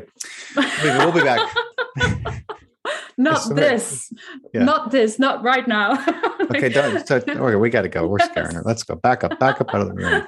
Back, back, back, back, back. you know, it's it. just something so. It's. It, it, I feel like that's what happens in a create in a, in a in a funny kind of way. I mean, I, uh-huh. I hear a uh-huh. lot of stories about you know and and they're from highly credible people who have no reason to lie who won't even give right. their you know their their most of them are are anonymous and you just you just pick out the common threads you know like sometimes there's a telepathic connection that happens in the strangest places um, with people who mm-hmm. you know like you they you see them and i'm not saying this happened to me but I, I just i read a lot of the stories and i hear a lot of the stories and they all have some common threads to them and that's you know it's not like because these people are all watching gaia and they're all making the same thing up this these some of these stories date back to the 70s the 60s you know and and they lead up to our date, our present date. But this is like I saw these two people. One of the they were really tall, they were really good looking, they had really blue eyes. They were kind of really oddly dressed. And I'm like, does anyone see any? You know, I'm looking around and no one else is paying any attention to them. And I'm like, what the hell's going on? Why is that person wearing that weird outfit? We're in church. and and like and then all of a sudden they turn and they look and and then they can hear the this the thoughts this couple's having and there's like that person can hear us and see us. And it's like what? And then the other one turns and looks. It's like you just can't make this shit up. It's like wow. this know, happened to someone you spoke to or is this no, well this happened own... to i was reading the testimony um, given to this uh, her name is linda moulton howe. Uh, she's a she's an old school she's like the OG of investigative reporting. She's been collecting evidence and data, everything from abduction stories to whistleblowers. She's been she's probably 75, 80 years old. She has a, a, a YouTube channel called Earth Files. Some really fascinating wow stuff Nice. on there. Um, she gets a lot of the military whistleblowers because they trust her. They know that she can keep them anonymous. Mm. Um, she's she's I, I only discovered her a couple years ago, but she's been writing books. You know, she covered the abduction phenomenon. She was an Emmy award winning uh, investigative journalist, I guess. You know, and then when she started to commit to this, you know, off mainstream route, of course, she was shunned. But the integrity of her work has always been intact. You know, not Mm. she, and I've noticed that. Well, well, that's another. I won't go into too much about that, but if it, but you can check out some of her some of her stuff on on her YouTube channel. It's pretty fascinating. What she gets, she collects a lot of testimony um, from people who who claim to have had these interactions, and um, there are so many Yeah. there are so many i um i didn't know this name just yet and thank you for sharing and also for the viewers or listeners so much it's so nice to have some data or resources to fall back on. And what i, I just wrote it down because I, i'm going to forget it. Uh, mary rodwell is another really interesting researcher uh, woman from australia. And she is appro- i'm guessing in her 70s by now maybe. Um, and she has been collecting also hundreds of thousands Oh, of cool. testimonies. So from children too. Really really fascinating. Again with drawings and Yeah. uh, all kinds of stuff that i never knew somebody was collecting that while i was going through it you know Hmm. so uh, but i didn't know about her and now now i know her work and she's on she has her youtube channel too oh, I think I do know her. I think I have white thi- hair short hair Well, she she was on. I think she was on Gaia. I think she had a special on Gaia. oh really okay maybe just a single show on one of somebody else's uh Mhm. series but i i think that's where i may have saw her i was oh yeah and Well, you see some of those drawings yeah Oh, yeah. She also started working with um, scientists. So oh cool uh, they made a whole program, and then if you think, if you believe you had an experience, an encounter, you could fill out this like fifty questions questionnaire, uh, and it would be. It, it all goes through the same program, and they're looking for similarities. nice Um, it's incredible. It's incredible. So many people on our planet today Yeah, hello. have had contact. so if, Yeah. if, if if if just that fact was known if, if Right? people realized how truly common a phenomenon it is exactly. It wouldn't be such a, a taboo. I mean, you know, these days it's not nearly as taboo, but let's be real. You know, people still are in that very conditioned mindset that anybody who says this may or may not be crazy. And that's not Mhm. true. I mean, it's true that anybody may or may not be a little crazy, but what's crazy anyway? Mm. Um, but these stories have nothing to do with that. Um, you know what I want to talk about? I, w- I, I w- I would love to talk about the the mantids. Um, we we Hmm. we I think we both have stories to share about them. Um, but what an you know, if you've ever seen a praying mantis, the the mantids are usually represented in that in that way. Isn't it Mhm. odd? Don't you find it odd that out of all the insects, first of all, I think humans have this inordinate fear of insects that is deeply rooted in our collective psyche that comes from you know probably trauma that we've had with insectoids and Mhm. wars and other dimensions and alternate realities but because why would you if people are so scared of bugs it's crazy to me when i you know i, I think i learned this from from rob from rob gauthier. I think he's the one who and i and i was like oh my god yeah that makes perfect sense. We're so scared of reptiles you know like a, a bug I was like ah you know we flip out. But but when you look at a praying mantis you don't have it's different. Even though we call it a praying mantis there's something about the praying mantis that is so fascinating to us. Mhm. and we just want to watch them and take pictures of them and we have such a fascination with them.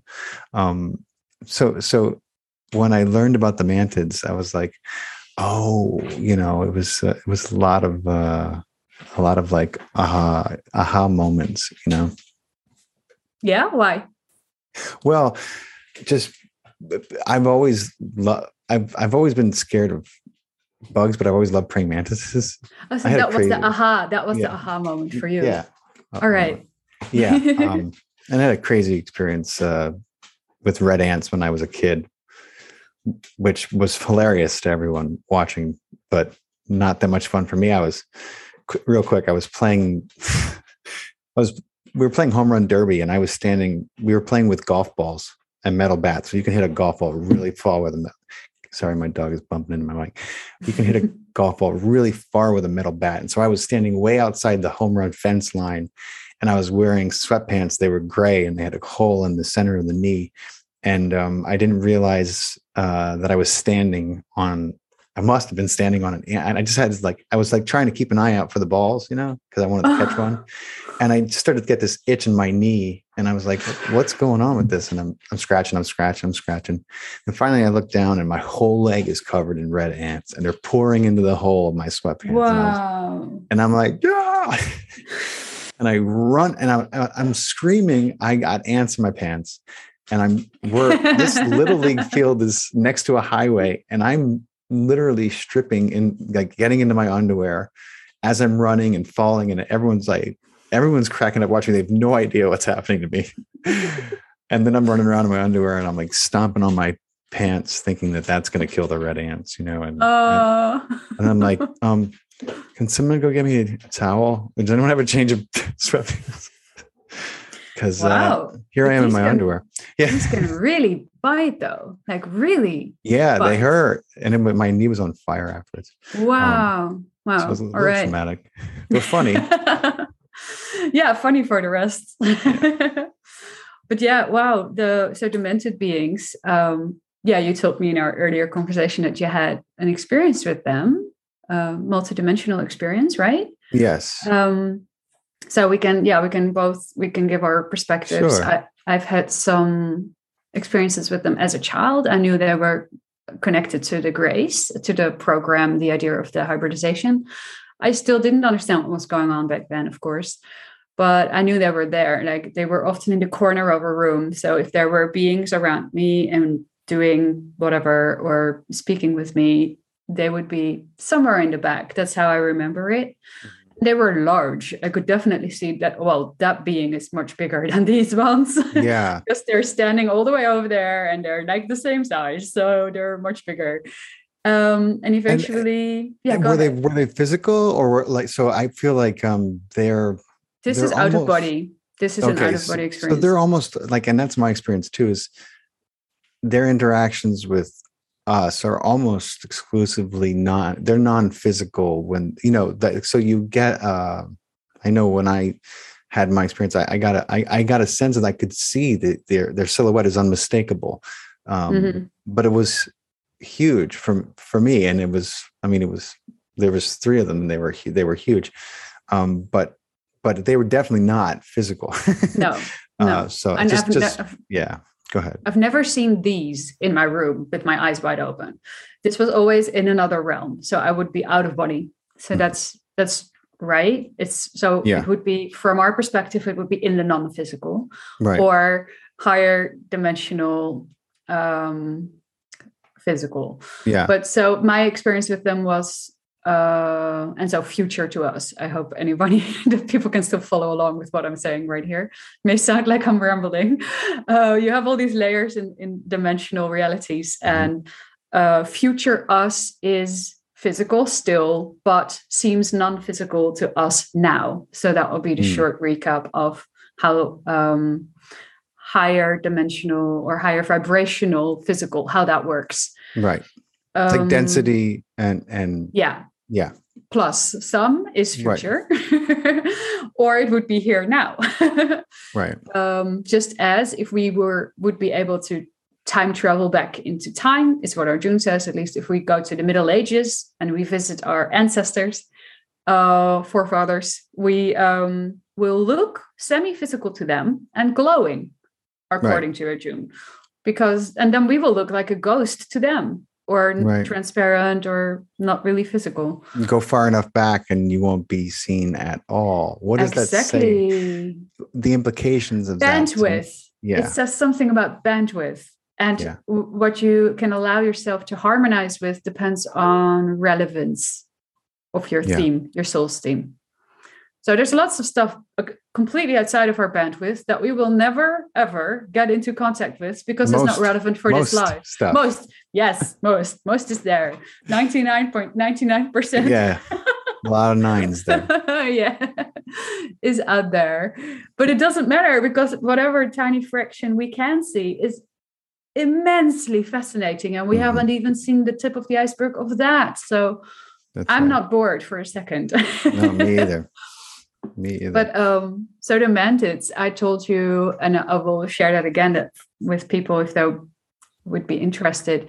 For me, their their um, presence became more tangible when I started doing yoga, and Hmm. uh, I suddenly sensed that you can make a very physical connection with them, even though they are non-physical. You Mhm. can tune in or harmonize with the vibration that they represent themselves by. Um, and anybody who has seen a praying mantis, and we made this joke the last time, I'll make it again. praying can be said in two ways. yes, it can. and the praying way, I heard it as praying, like to God, they do look like they're praying by their own. for own. years. It never even occurred to me that it might be praying as haunting. Oh, haunting. that's so funny. That, That's wow. that's how I first learned about them, and I'm like, oh, that's a wonderful name. Seems very su- suitable, you know, praying Right. mantis. I love, that's funny. Wow. coming from another language, you can easily make these Oh, type of totally, yeah. mistakes. but when I started doing yoga, I could sense it. I just I don't know how to say it even. It's just Yeah. it's the way they move. There's this knowledge of balance and the body. They're such body experts. They are body experts. So they're, heal they're healers. doctors. Yes, yeah. they're a civilization well. that is they're notorious uh healers you know and they work with i mean an unimaginable amount of species Mhm. um, because Yeah. they're so far along in their evolution and their consciousness they can be so many places and uh and you know they're they they're they're they're inc- they're incredible you know and that there's that i think that they're a part of a lot of um you know the the healing and the foundations of of civil, certain civilizations you know they've they've come to be a, a staple and they have a very for me at least a very feminine energy um Mhm. very loving very healing kind of um you know um just comforting very soothing um that i had a crazy interaction with the man that when i was first getting it i was like gung-ho about all things cha- channeled and i was training with channels to put myself in a channeling state. And and i was doing it was going to be my first plant ceremony um and and uh, i was I, I had i'd been marking the date and been meditating on it. And you know I'm like just putting it out there you know if anyone wants to meet up uh, i'll be in a, a state that is highly um, receptive you know and, Mhm. and then i just let it go and totally forgot about it. Um, and then that night came and i was um, you know i was in the middle of the plant ceremony and and and there was a lot going on but but i just remember looking up and and seeing the the three silhouettes and being like oh my god. I totally forgot that i was like making these meetings in my meditations for for for weeks because you know you just let it go and then and then i was like of course i was like oh you're just you're just making that up i was like there's only one way to find out Mhm. and so I started to have a dialogue, um, and I would ask a question, and nothing would happen. And then I would ask another question, and I would get these full, I would like- this full body Hmm. um, I don't know how- response. Yeah, like like, Yeah. like unmistakable. Hmm. And the, and then I would test it. I would, uh, you know, I, mean, I, would- I would be like, all right, it, you know, you're always the the the ego and the the mental chatter is always wanting to say this isn't happening. It can't be happening. You're making this all up. Mhm. Whether you're, you know, trying to learn to channel and things are coming through, you're there's a part of you that's always going to want to dismiss it. And Mhm. and what I'm encouraging everyone who's listened to us this far is don't listen to that part don't doubt yourself. Save yourself time and and trust your intuition trust what's coming through whether it be visual or vocal or any other mm-hmm. thing um, because you'll you'll save time and frustration you know well a, yeah I would, I would say they can coexist because sure. harshing the rational mind is really hard and i do understand the the programmed skepticism that we are mm. brought up with and so what worked for me was to hear it acknowledge it and then continue with the experience anyway. Right. so basically, I would inform the rational mind or the ego. Uh, I hear you. I understand. I can totally see where this is coming from. And I guess it's no, not I guess. I know it's good that you want to protect me. I love yeah. you for it. Thank you. Like really, really honor it for being, you know, whatever it's saying. Um, and then it will come from less of an energy of wanting to dismiss your entire experience. Right. And you won't be dismissing the entire ego's point of view. And then you suddenly the space opens up where you can kind of like agree with the ego within yourself, obviously, uh, okay, I hear you, I acknowledge it, and we can always fall back on your plan A. I right. literally like promise my ego, yeah, I know you're there, you got my back, thank you. Right. and now I'm gonna do this anyway, and I know you're here with me, and we're safe. We're in right. this together, and we're safe, and let's experiment, and better yet, let's play. Right.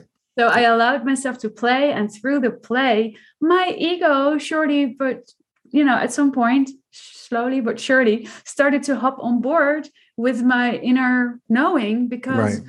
synchronicity started to prove um, yeah. whatever hunches were coming, it wasn't faulty. And I mean, it surprised me then, and it sometimes still does. I still so, sometimes am surprised, just like everybody else, thinking, well, that dream surely can't be true. That must have been just a processing dream. Right. Um, you know, that's because you saw that movie. That's because you spoke to that friend right. and she mentioned the same thing.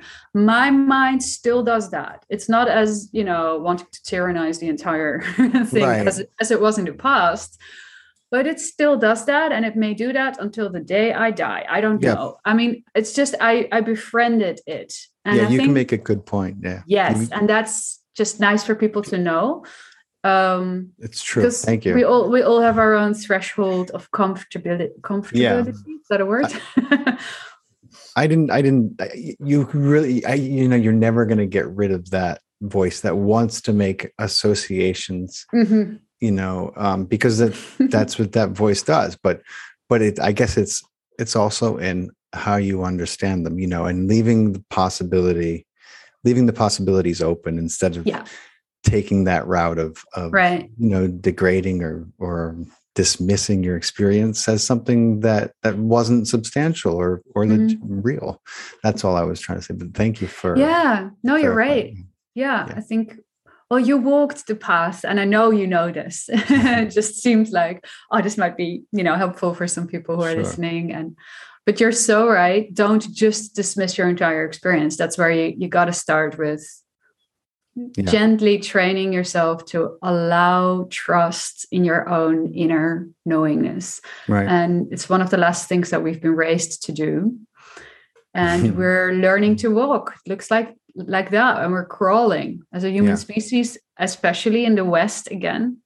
I feel we're crawling and we're slowly but surely maybe perhaps beginning to get up a stand, you know. Yeah. Well, events are happening in in nature that are forcing us to. Um, yes, which is incredible. You know, I mean, animals they they have to learn to to mm-hmm. to stand and to walk and to run f- much faster than than we do as humans, being where we are in this quote food chain. Mm-hmm. But it's incredible to see how events cause people um, to fall back into certain ways or to um, make gains in other ways you know i think that everything that's happening is just it continues to wake people up um, mm-hmm. and kind of get them on their feet at least and yes. looking around as uh-huh. opposed to just kind of blindly crawling in the dark and being fed and given a bottle and True. told what put in front of a screen, you know, and told what to watch.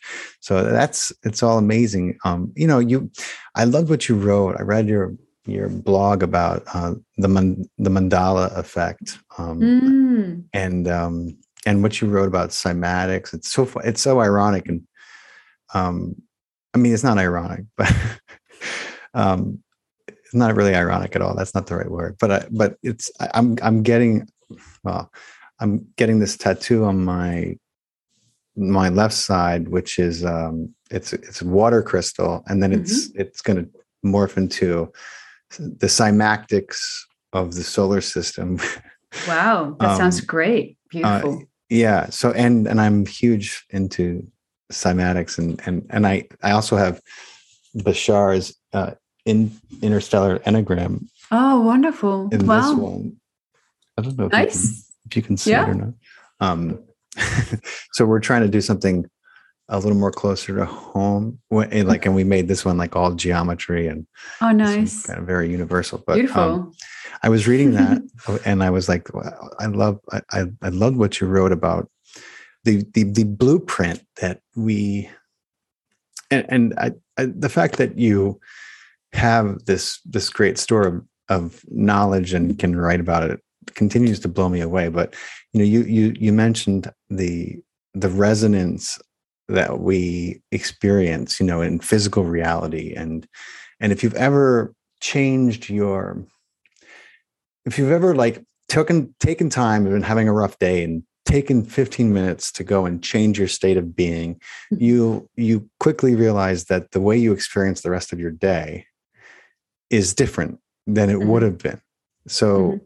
You know things happen you know you know that are hard to imagine happening to you had you continued in the mindset you were in yep right and so what I what I would love to talk a little bit about to you is is this, and I love you. You called it the um, the the mandala effect you know like i think that that's was it you that called it that or did you i'm not sure because this blog is several years yeah, it is. It is. Yeah is, and i haven't reread it recently so uh, i'm not sure what i was looking into at the time. As far as i know right now the mandala effect is the phenomena where timelines split off. And well what you just said m- makes yeah. sense in that idea generally that you seem to be on one path or a timeline with a lot of momentum into you know like a bit of a oh this day isn't working out for me and then you you walk into a door yeah.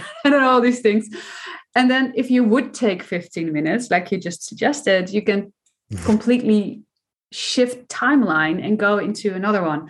But I guess yeah. the mandala effect, uh, as it's being referred to often in spiritual scenes, is when two people are both recalling the quote unquote same memory from a different angle. So mm. they're in the same here and now moment, sharing a shared reality. It seems you're always looking from your own, you know, right. filter, obviously. But um I don't know. Okay, so this is an example of exactly that one. This is one people can even look up on the internet because it's so fun and crazy and such a mind bend. When I ask you, do you have the, the game Monopoly in your home? Unfortunately, yes. You do. Oh, you you don't like it? I hate it. I hated it as a child as well. Ah, just with the money and everything. Like never ending. I don't like my kids played. I'm like, don't. You know that game was invented to deter people from from and and and allow them to see the dangers of capitalism, the never-ending dangers of capitalism. It was All invented right. by somebody like I don't know, it was the Amish or it was like a you know this this kind of sect that realized the the, the capitalism monster that was to come, or I should say the corporate monster um, oh, from so monopolies, funny. and they invented that game. That. And what did we do in America? We we packaged it and sold it. and now it's super popular. Yeah. well, it's funny though because okay, from your mi- memory right now, in your mind's eye, mm-hmm. the guy on the front of the box, the little old man. Yeah. Right. Does he have a monocle, one of those little one eye um, glasses, or not? He does now. He didn't at first. He he he didn't when you first said it, and then when you said it, I remembered it. All right, though that would be a real life mandala experience with you and me right now, because because in my experience, he had it and he doesn't right now. Wow, that's crazy. Now, now we're gonna have to check it after this talk. Yeah. because I forgot about it. I don't have the game in my house. I haven't played it in over a decade or more. Until a friend of mine recently asked me this same question. And I said, he has it. He has that glass thing. Yeah. I'm convinced of it. He's always had that. That's And he there. didn't. And then I looked it up and it's gone. And I'm like, what? And so we were also standing and I, Yeah. that Things And- shift. so things- that that would be the mandala effect. It's like you see the mandala, the shape, as everybody knows, this wonderful meditative uh, flower or what have you, sacred geometry Yeah. shape, expands and expands. So the mandala effect is the idea that in the expansion there is a multitude of paths, variety of paths. And some people focus from the one angle and some from the other. And when you encounter another person who is having a different memory of the same quote unquote event, you're watching, you see the mirror dissolving in a sense, because mm-hmm. what's happening, you you you begin to understand that the mirror, um, everything is a mirror, but this mirror is multifaceted. It- It's like a, a dressing room mirror or one of those mirrors that you can look into and you from see yourself different angles. And yes, you know, you exactly. go like that, you know. Yes. Um and that's Or- the nature of our reality.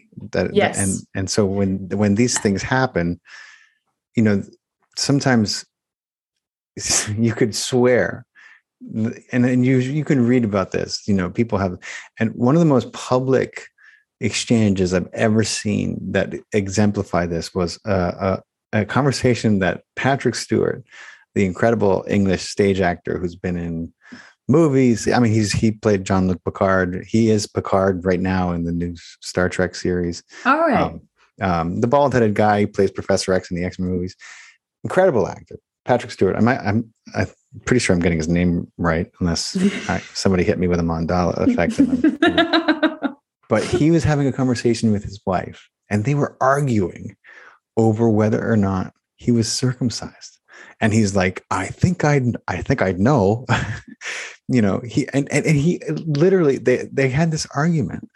Uh and it, and and they they brought it up to him in a in a talk show because they were like tell us what was going on with this. And he was like well my wife was you know and we were going back and forth and and all this. He was like and i was i was telling her that i, of course i would know if i was because it's mine. And and he's like but then when i looked down he wasn't circumcised. And he was in shock. And i'm like wait what I've never heard a story like this. It's like you gotta you gotta google it or duck duck go it it's uh it's cra- like cr- like the funniest conversation you've But ever this seen. is in a talk show, this confrontation, and he actually. that's when it came out and then they were like they were ask, and i was like there there it is there's a talk about a perfect example of Wow. timelines coming to a screeching collision in public in a How public forum. personal can it get? My God, Right. that is so private. you know and, And- and, and we always so- hear about wow. how the worlds are sometimes they just kind of come into sync but there are some things that are that are not the same for people being that Yeah. we are creators Uh, and- yeah. things like like street names sometimes you hear people say like i could have sworn that Oh, yeah. that street was Or I could have sworn that tree was cut down yeah and it's back. It's back up.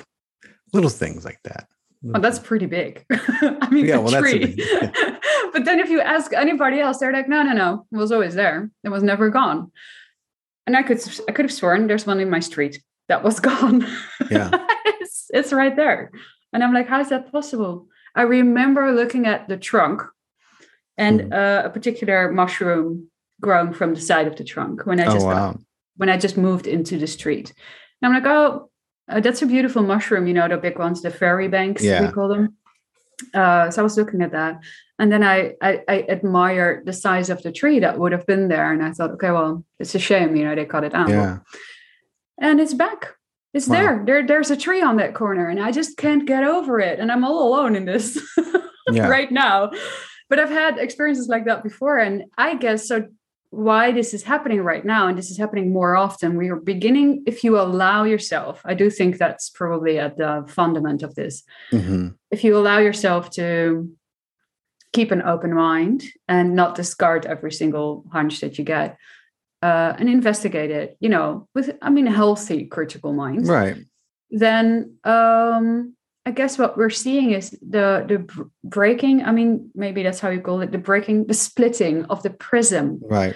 So there is a prism. We're at a turning point, and that kind of loops it back very nicely to our beginning conversation. Yes. Where we are at a turning point in history, and it is quite remarkable. And I guess as mankind is, we are better said, we are giving ourselves ongoing invitations to wake up and to mm. remember our magnificence. That's really what it is. Yes. um, and that's that these invitations are getting more Yeah. And permission slips are being granted more, more readily easily. and more common. Yes. And and there's more um, presenters of this information, such Yeah. as yourself. So it's starting to bloom and to really sprout. It's popping from the ground everywhere right now. So people who want thank to God. yeah. dive in there, they really can. You really can. It's quite effortless right now if you're open to it. Yeah. Um, There's a lot to dive is- into. yeah. And I think we need to see this. We need to hear each other's stories. We need to open up and become more transparent. Also, about the question marks we have, the doubts we have, the fears we have.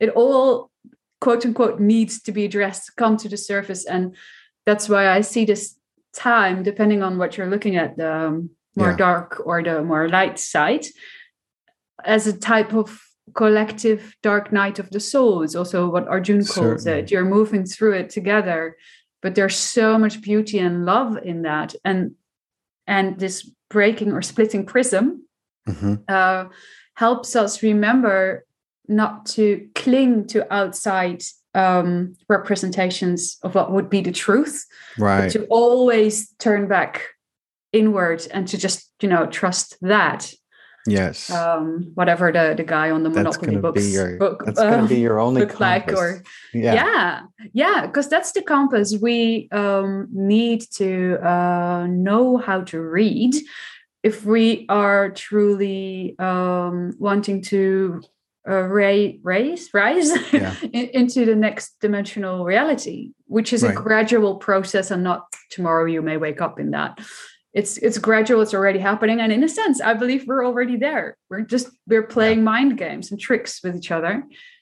But this reality I'm not negating it it's real it's real. These are real experiences. People are having challenges that's real. Uh, i would never deny that but on the on the same or at the same time since everything is energy and it's not cut uh how do you say clear cut like that And that's not cut and dry. Yeah.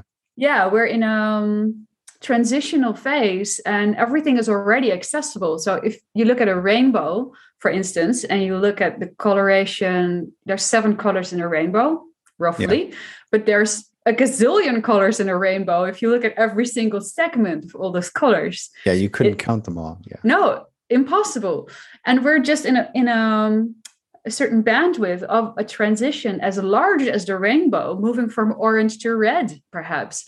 And so much is is accessible to us right now even just in that transition. It's mind-blowing.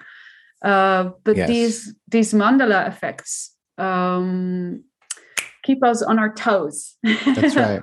look look look. It's all it's all really happening right here right now and eventually it's all you And if you if you want to try to induce an experience, a, man, a mandala effect experience, then what you could try is you could you could you could take time out of your day to you know to to change your state of being or or get consistent with with a with a meditative practice that that you know i- i- is focused on um I don't want to say just manifesting manifestation, but but focused on bringing abundance into your life, and and then start to notice some of the things that are different in your waking hours. You know, as you go about your life, and just some of the things that are that are off, or not in a bad way, but in a different way. Synchronicities are the darndest thing. They will Mhm. surprise you.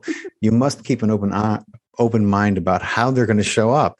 If you don't, they'll never have a chance to surprise you. But I promise you, it'll be nothing like you've ever expected, encountered, or could have even imagined. Uh, it- Mhm. and and that's when you see some and experience some of the kind of I don't know how to.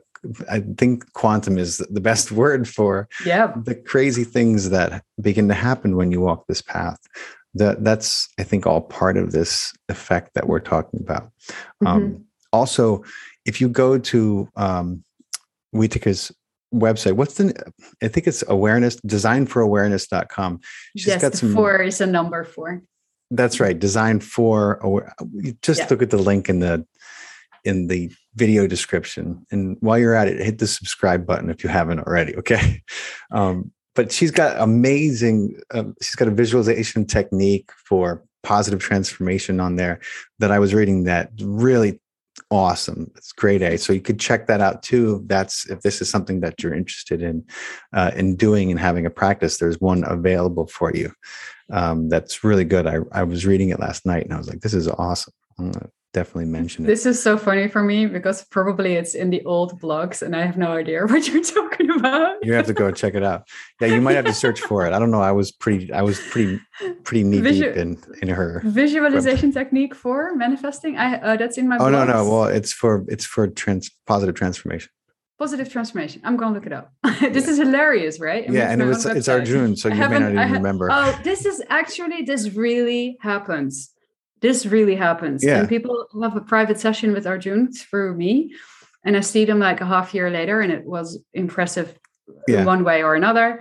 And they immediately pick up where, where that left off yes and start speaking to me. Remember this thing with you know the bear and whatever you know Yeah. symbology has been, and I'm I'm clueless entirely. You have to fill me in because that doesn't stick in my hard disk. yeah So if it was a channeled transmission, yeah, I really honestly have to reread it myself. yeah you'll have to yeah. that that that happens uh you know i mean there are some channels i know who who uh, the- everybody everybody i think has their own some people are really heavy trance channels and they're you could talk to them afterwards and the only way they're going to remember what they said is if they end up listening to it you know they're just they're not even they're no, not it's not like that for you me. know? It, this is because you're mentioning something that is several years old. Yeah, that's right. different. right So, and then uh, the example I gave is like a session of six months ago. But Right. the same would be true for, for a session two days ago. But then again, there's a difference between a private session and something that was channeled, you know, uh, Yeah. in a group or something that I personally asked Arjun. yeah. Uh, so we have different levels of conversations. sure. As I as I channel, we we never really got into the the switch I made into vocal eventually, but maybe another time. Oh yeah yeah. uh, so many subjects and it doesn't matter it's perfectly fine everything's perfect. But um uh so if i have a personal question i would usually ask before i sleep. And that's wonderful. You earlier in this conversation you said you invited demented beings and you did it like that sounded like a prayer to me the way you said it was brilliant that's just how you quote unquote want to do it you said to them uh, if, if I recall correctly, um, uh, I would love to have a conversation, or you can look me up. I'm in this state. I'm gonna Yeah, be I'm in gonna- this state, and then you dropped it. Yeah. And this is the the best way I know of uh, to invite, you know, Yeah. um, other. and I wasn't even inviting the the the mant the the Mantid beings. I was I was I was just addressing the whole field for the benevolent. yeah. You know, I know I know what I was aiming for. Um, you know, and I just focused on. I was trying to connect with so many different um, uh, beings that I was fascinated with at the time, and but benevolence and and compassion and Mhm. um, you know um, beings that I know that I would be good for me and that I could be good for them. You know, beings that I Mhm. could could sync with and then i just left it go and then that's that's a key kind of element is to yes. detach from expectations exactly you know yeah, detach true. detach detach so true so that's the best way in fact to invite and it's even more brilliant that you kept it open and didn't just address the Mantis yeah. for instance so that's how i do it if i have a personal matter in my life that i would like to have a reflection on before i go to bed i will do a similar thing and just say, you know, okay, you guys, I'm quite, quite casual with these, yeah, with the whole bunch. You guys, and oh, first, my higher self. I address my higher self, my soul, mm-hmm. and you guys, and God. You know, whatever angels, uh, whoever would be the most harmonious match mm-hmm. to enlighten me on this specific topic. I kindly invite you or uh, i would be honored if you can you know give me a reflection if that would be you know relevant for me. That's uh, perfect. uh, and if not you know so be it. It's good. I love you. Good night. Right. Like that so and then i go to sleep and it may not happen that night or the next one or the next one but eventually at some point and sometimes it is the same night mm-hmm. um, I, I will receive a dream and by the energy of the dream i will be able to connect the dots to the question that i asked uh, yeah. And this is the most profound way for them to answer me on a private um, matter yeah.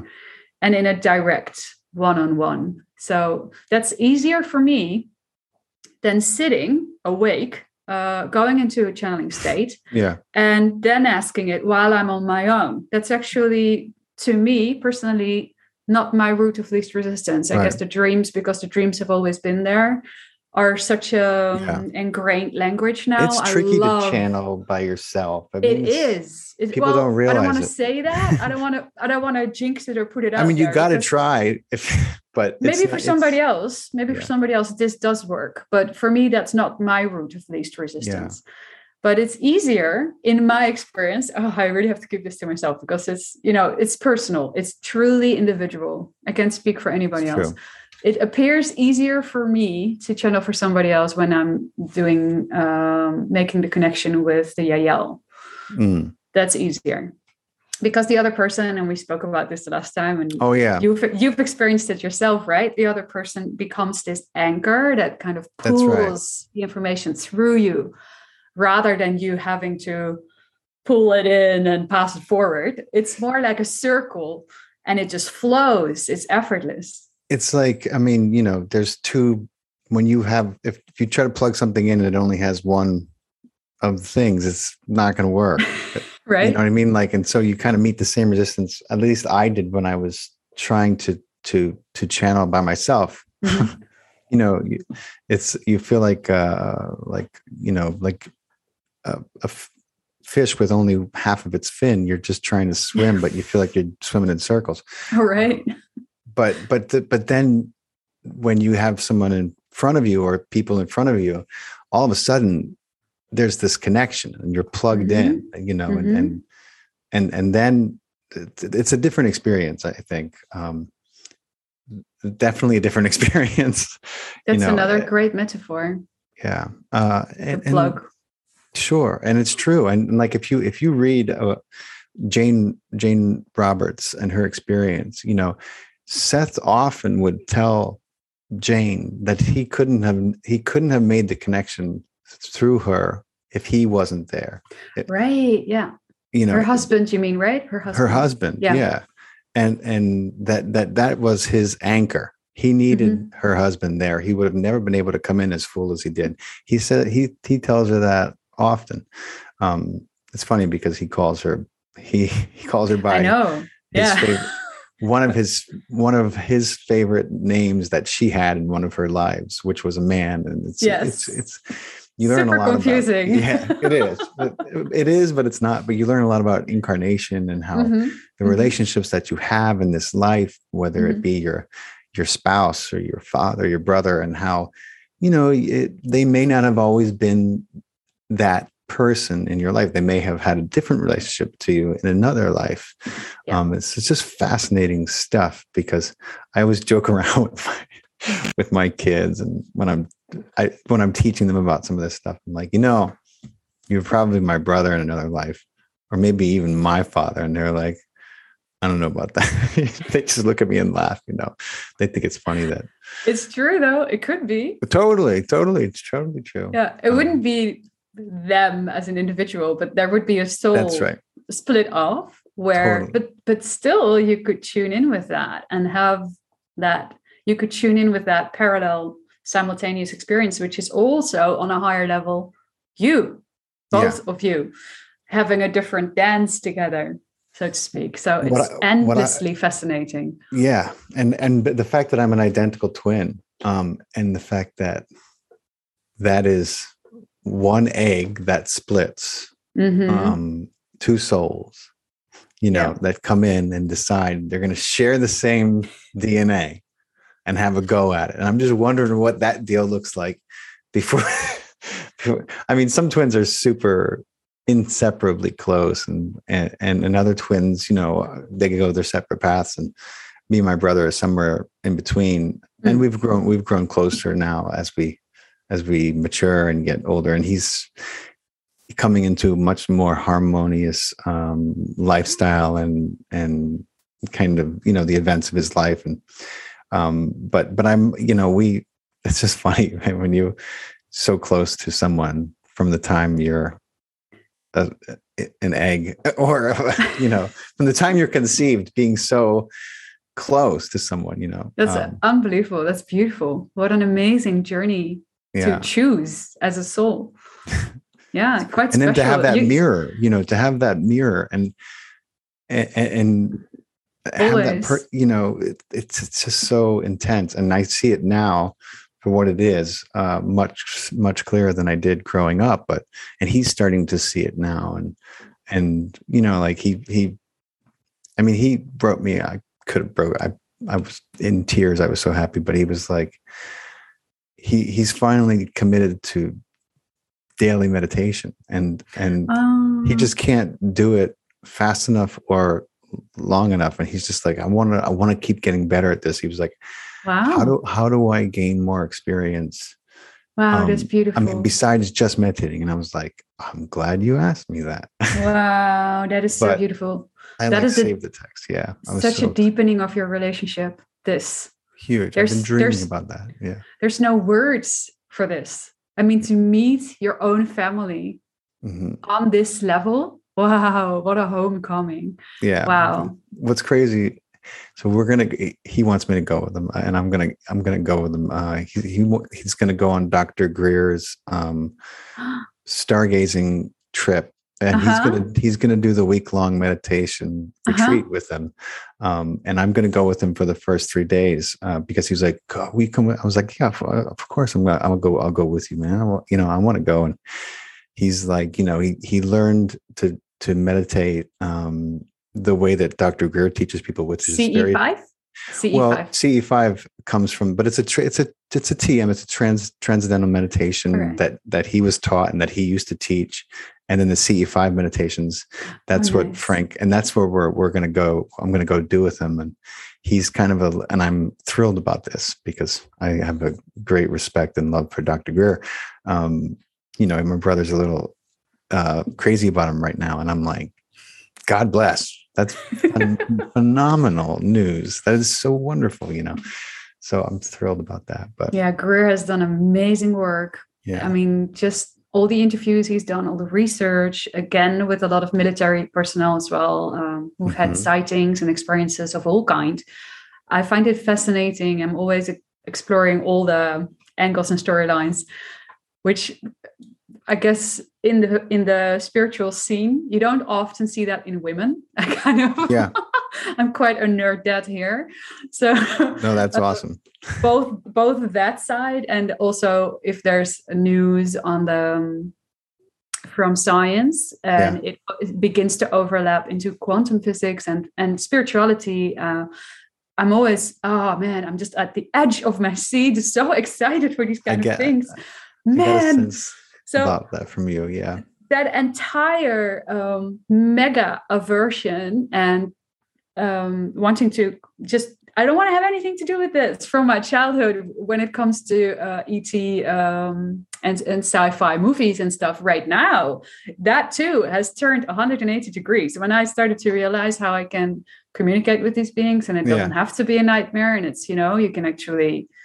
And that was just my ego terrorizing me, and it wasn't yeah. even it wasn't the experiences itself. It was how I was judging them. So that was the big transformational shift for me and now it's an entirely different story obviously i feel i feel so loved and connected and yeah uh, more human. That sounds crazy perhaps but i feel more human now i have found a way to honor this multidimensional part of me. I mean it's about being human first. That's what we came to be. Absolutely. so that's really important for me. Um, but it made me feel more whole as a person. And to see our human earth story mm-hmm. develop into that direction and to now see movies that you know speculate or joke or yeah you know um, of all these future scenarios that we might have um, and other experiences of people who are from the army and their point of view which is right. much more abstract often and based on the rational uh, and the 3d and this is what we sure. call it in camera you know all of it is fascinating to me. I literally embrace it all. I'm so I'm just so excited yeah. for our journey and I understand that all of it plays a part in it and all of it needs to be heard. These are all the puzzle pieces that fascinate me so much. Yeah. And everybody listening in has another piece that I don't even know about yet, maybe. no, it's true. Uh, and it's, you know, it's, it's, it's all part of the same tapestry and we mm-hmm. know we we love to think that we're ha- we're creating thoughts or that you know you know I mean, yeah. we we've based a society around invention you know whereas you know there are a multitude an infinite amount of planets that don't that don't do this. They don't they don't invent something and then say this is mine and if you want it you have to pay for it. They invent you know what i mean? Like it goes out for the good copyright you know it's not packaged and sold to the highest bidder but it's put out for the for the betterment and the progression of the race of the of the species mm-hmm. so we we we live in this kind of crazy mindset sometimes and we forget that there's other ways to do things that most people haven't imagined you know mm-hmm. and we're just beginning to experiment and play with these ideas so it's a very exciting time to be alive but, but yeah. i want to i want to ask you my favorite question. Um, what what would you what would you give to um, let let's say the human beings all went to sleep the same time one night for some reason and they were in a highly suggestible state and you could you could plant a seed that would take root and hopefully make for a better earth when they all woke up.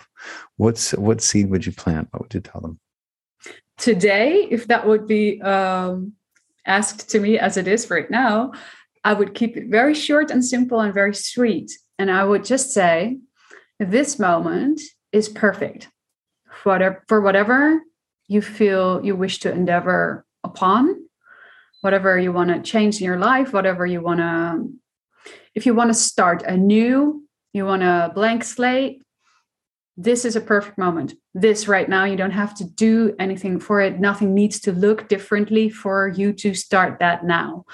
Because this is what I see a lot in the world. A lot of people, me too, on a regular basis. Uh, the rational mind can really take that position where um, it says you mm. have to do this first and then you can do that that's right or get this cleaned up or you're not good enough or maybe later you're not ready. Yeah. You're not ready. Basically that's what it comes down to. And and so what i would like to whisper into humanity's ears if they're sleeping is right now is perfect. This is it. When you wake up you will yeah you can you can just you can start right away.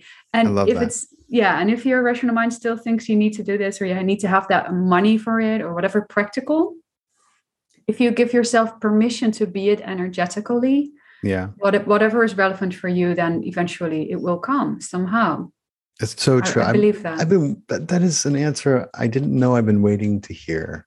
Oh. Okay. it's so fucking true. Excuse my I went, I went almost the whole podcast without dropping an F bomb. Someone's gonna write in the comments, but do you have to swear? Sometimes you gotta swear.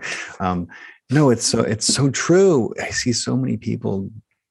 I'm just like, what you don't you're ready now. You know what I mean? Like you I know you're in a process, but Mhm.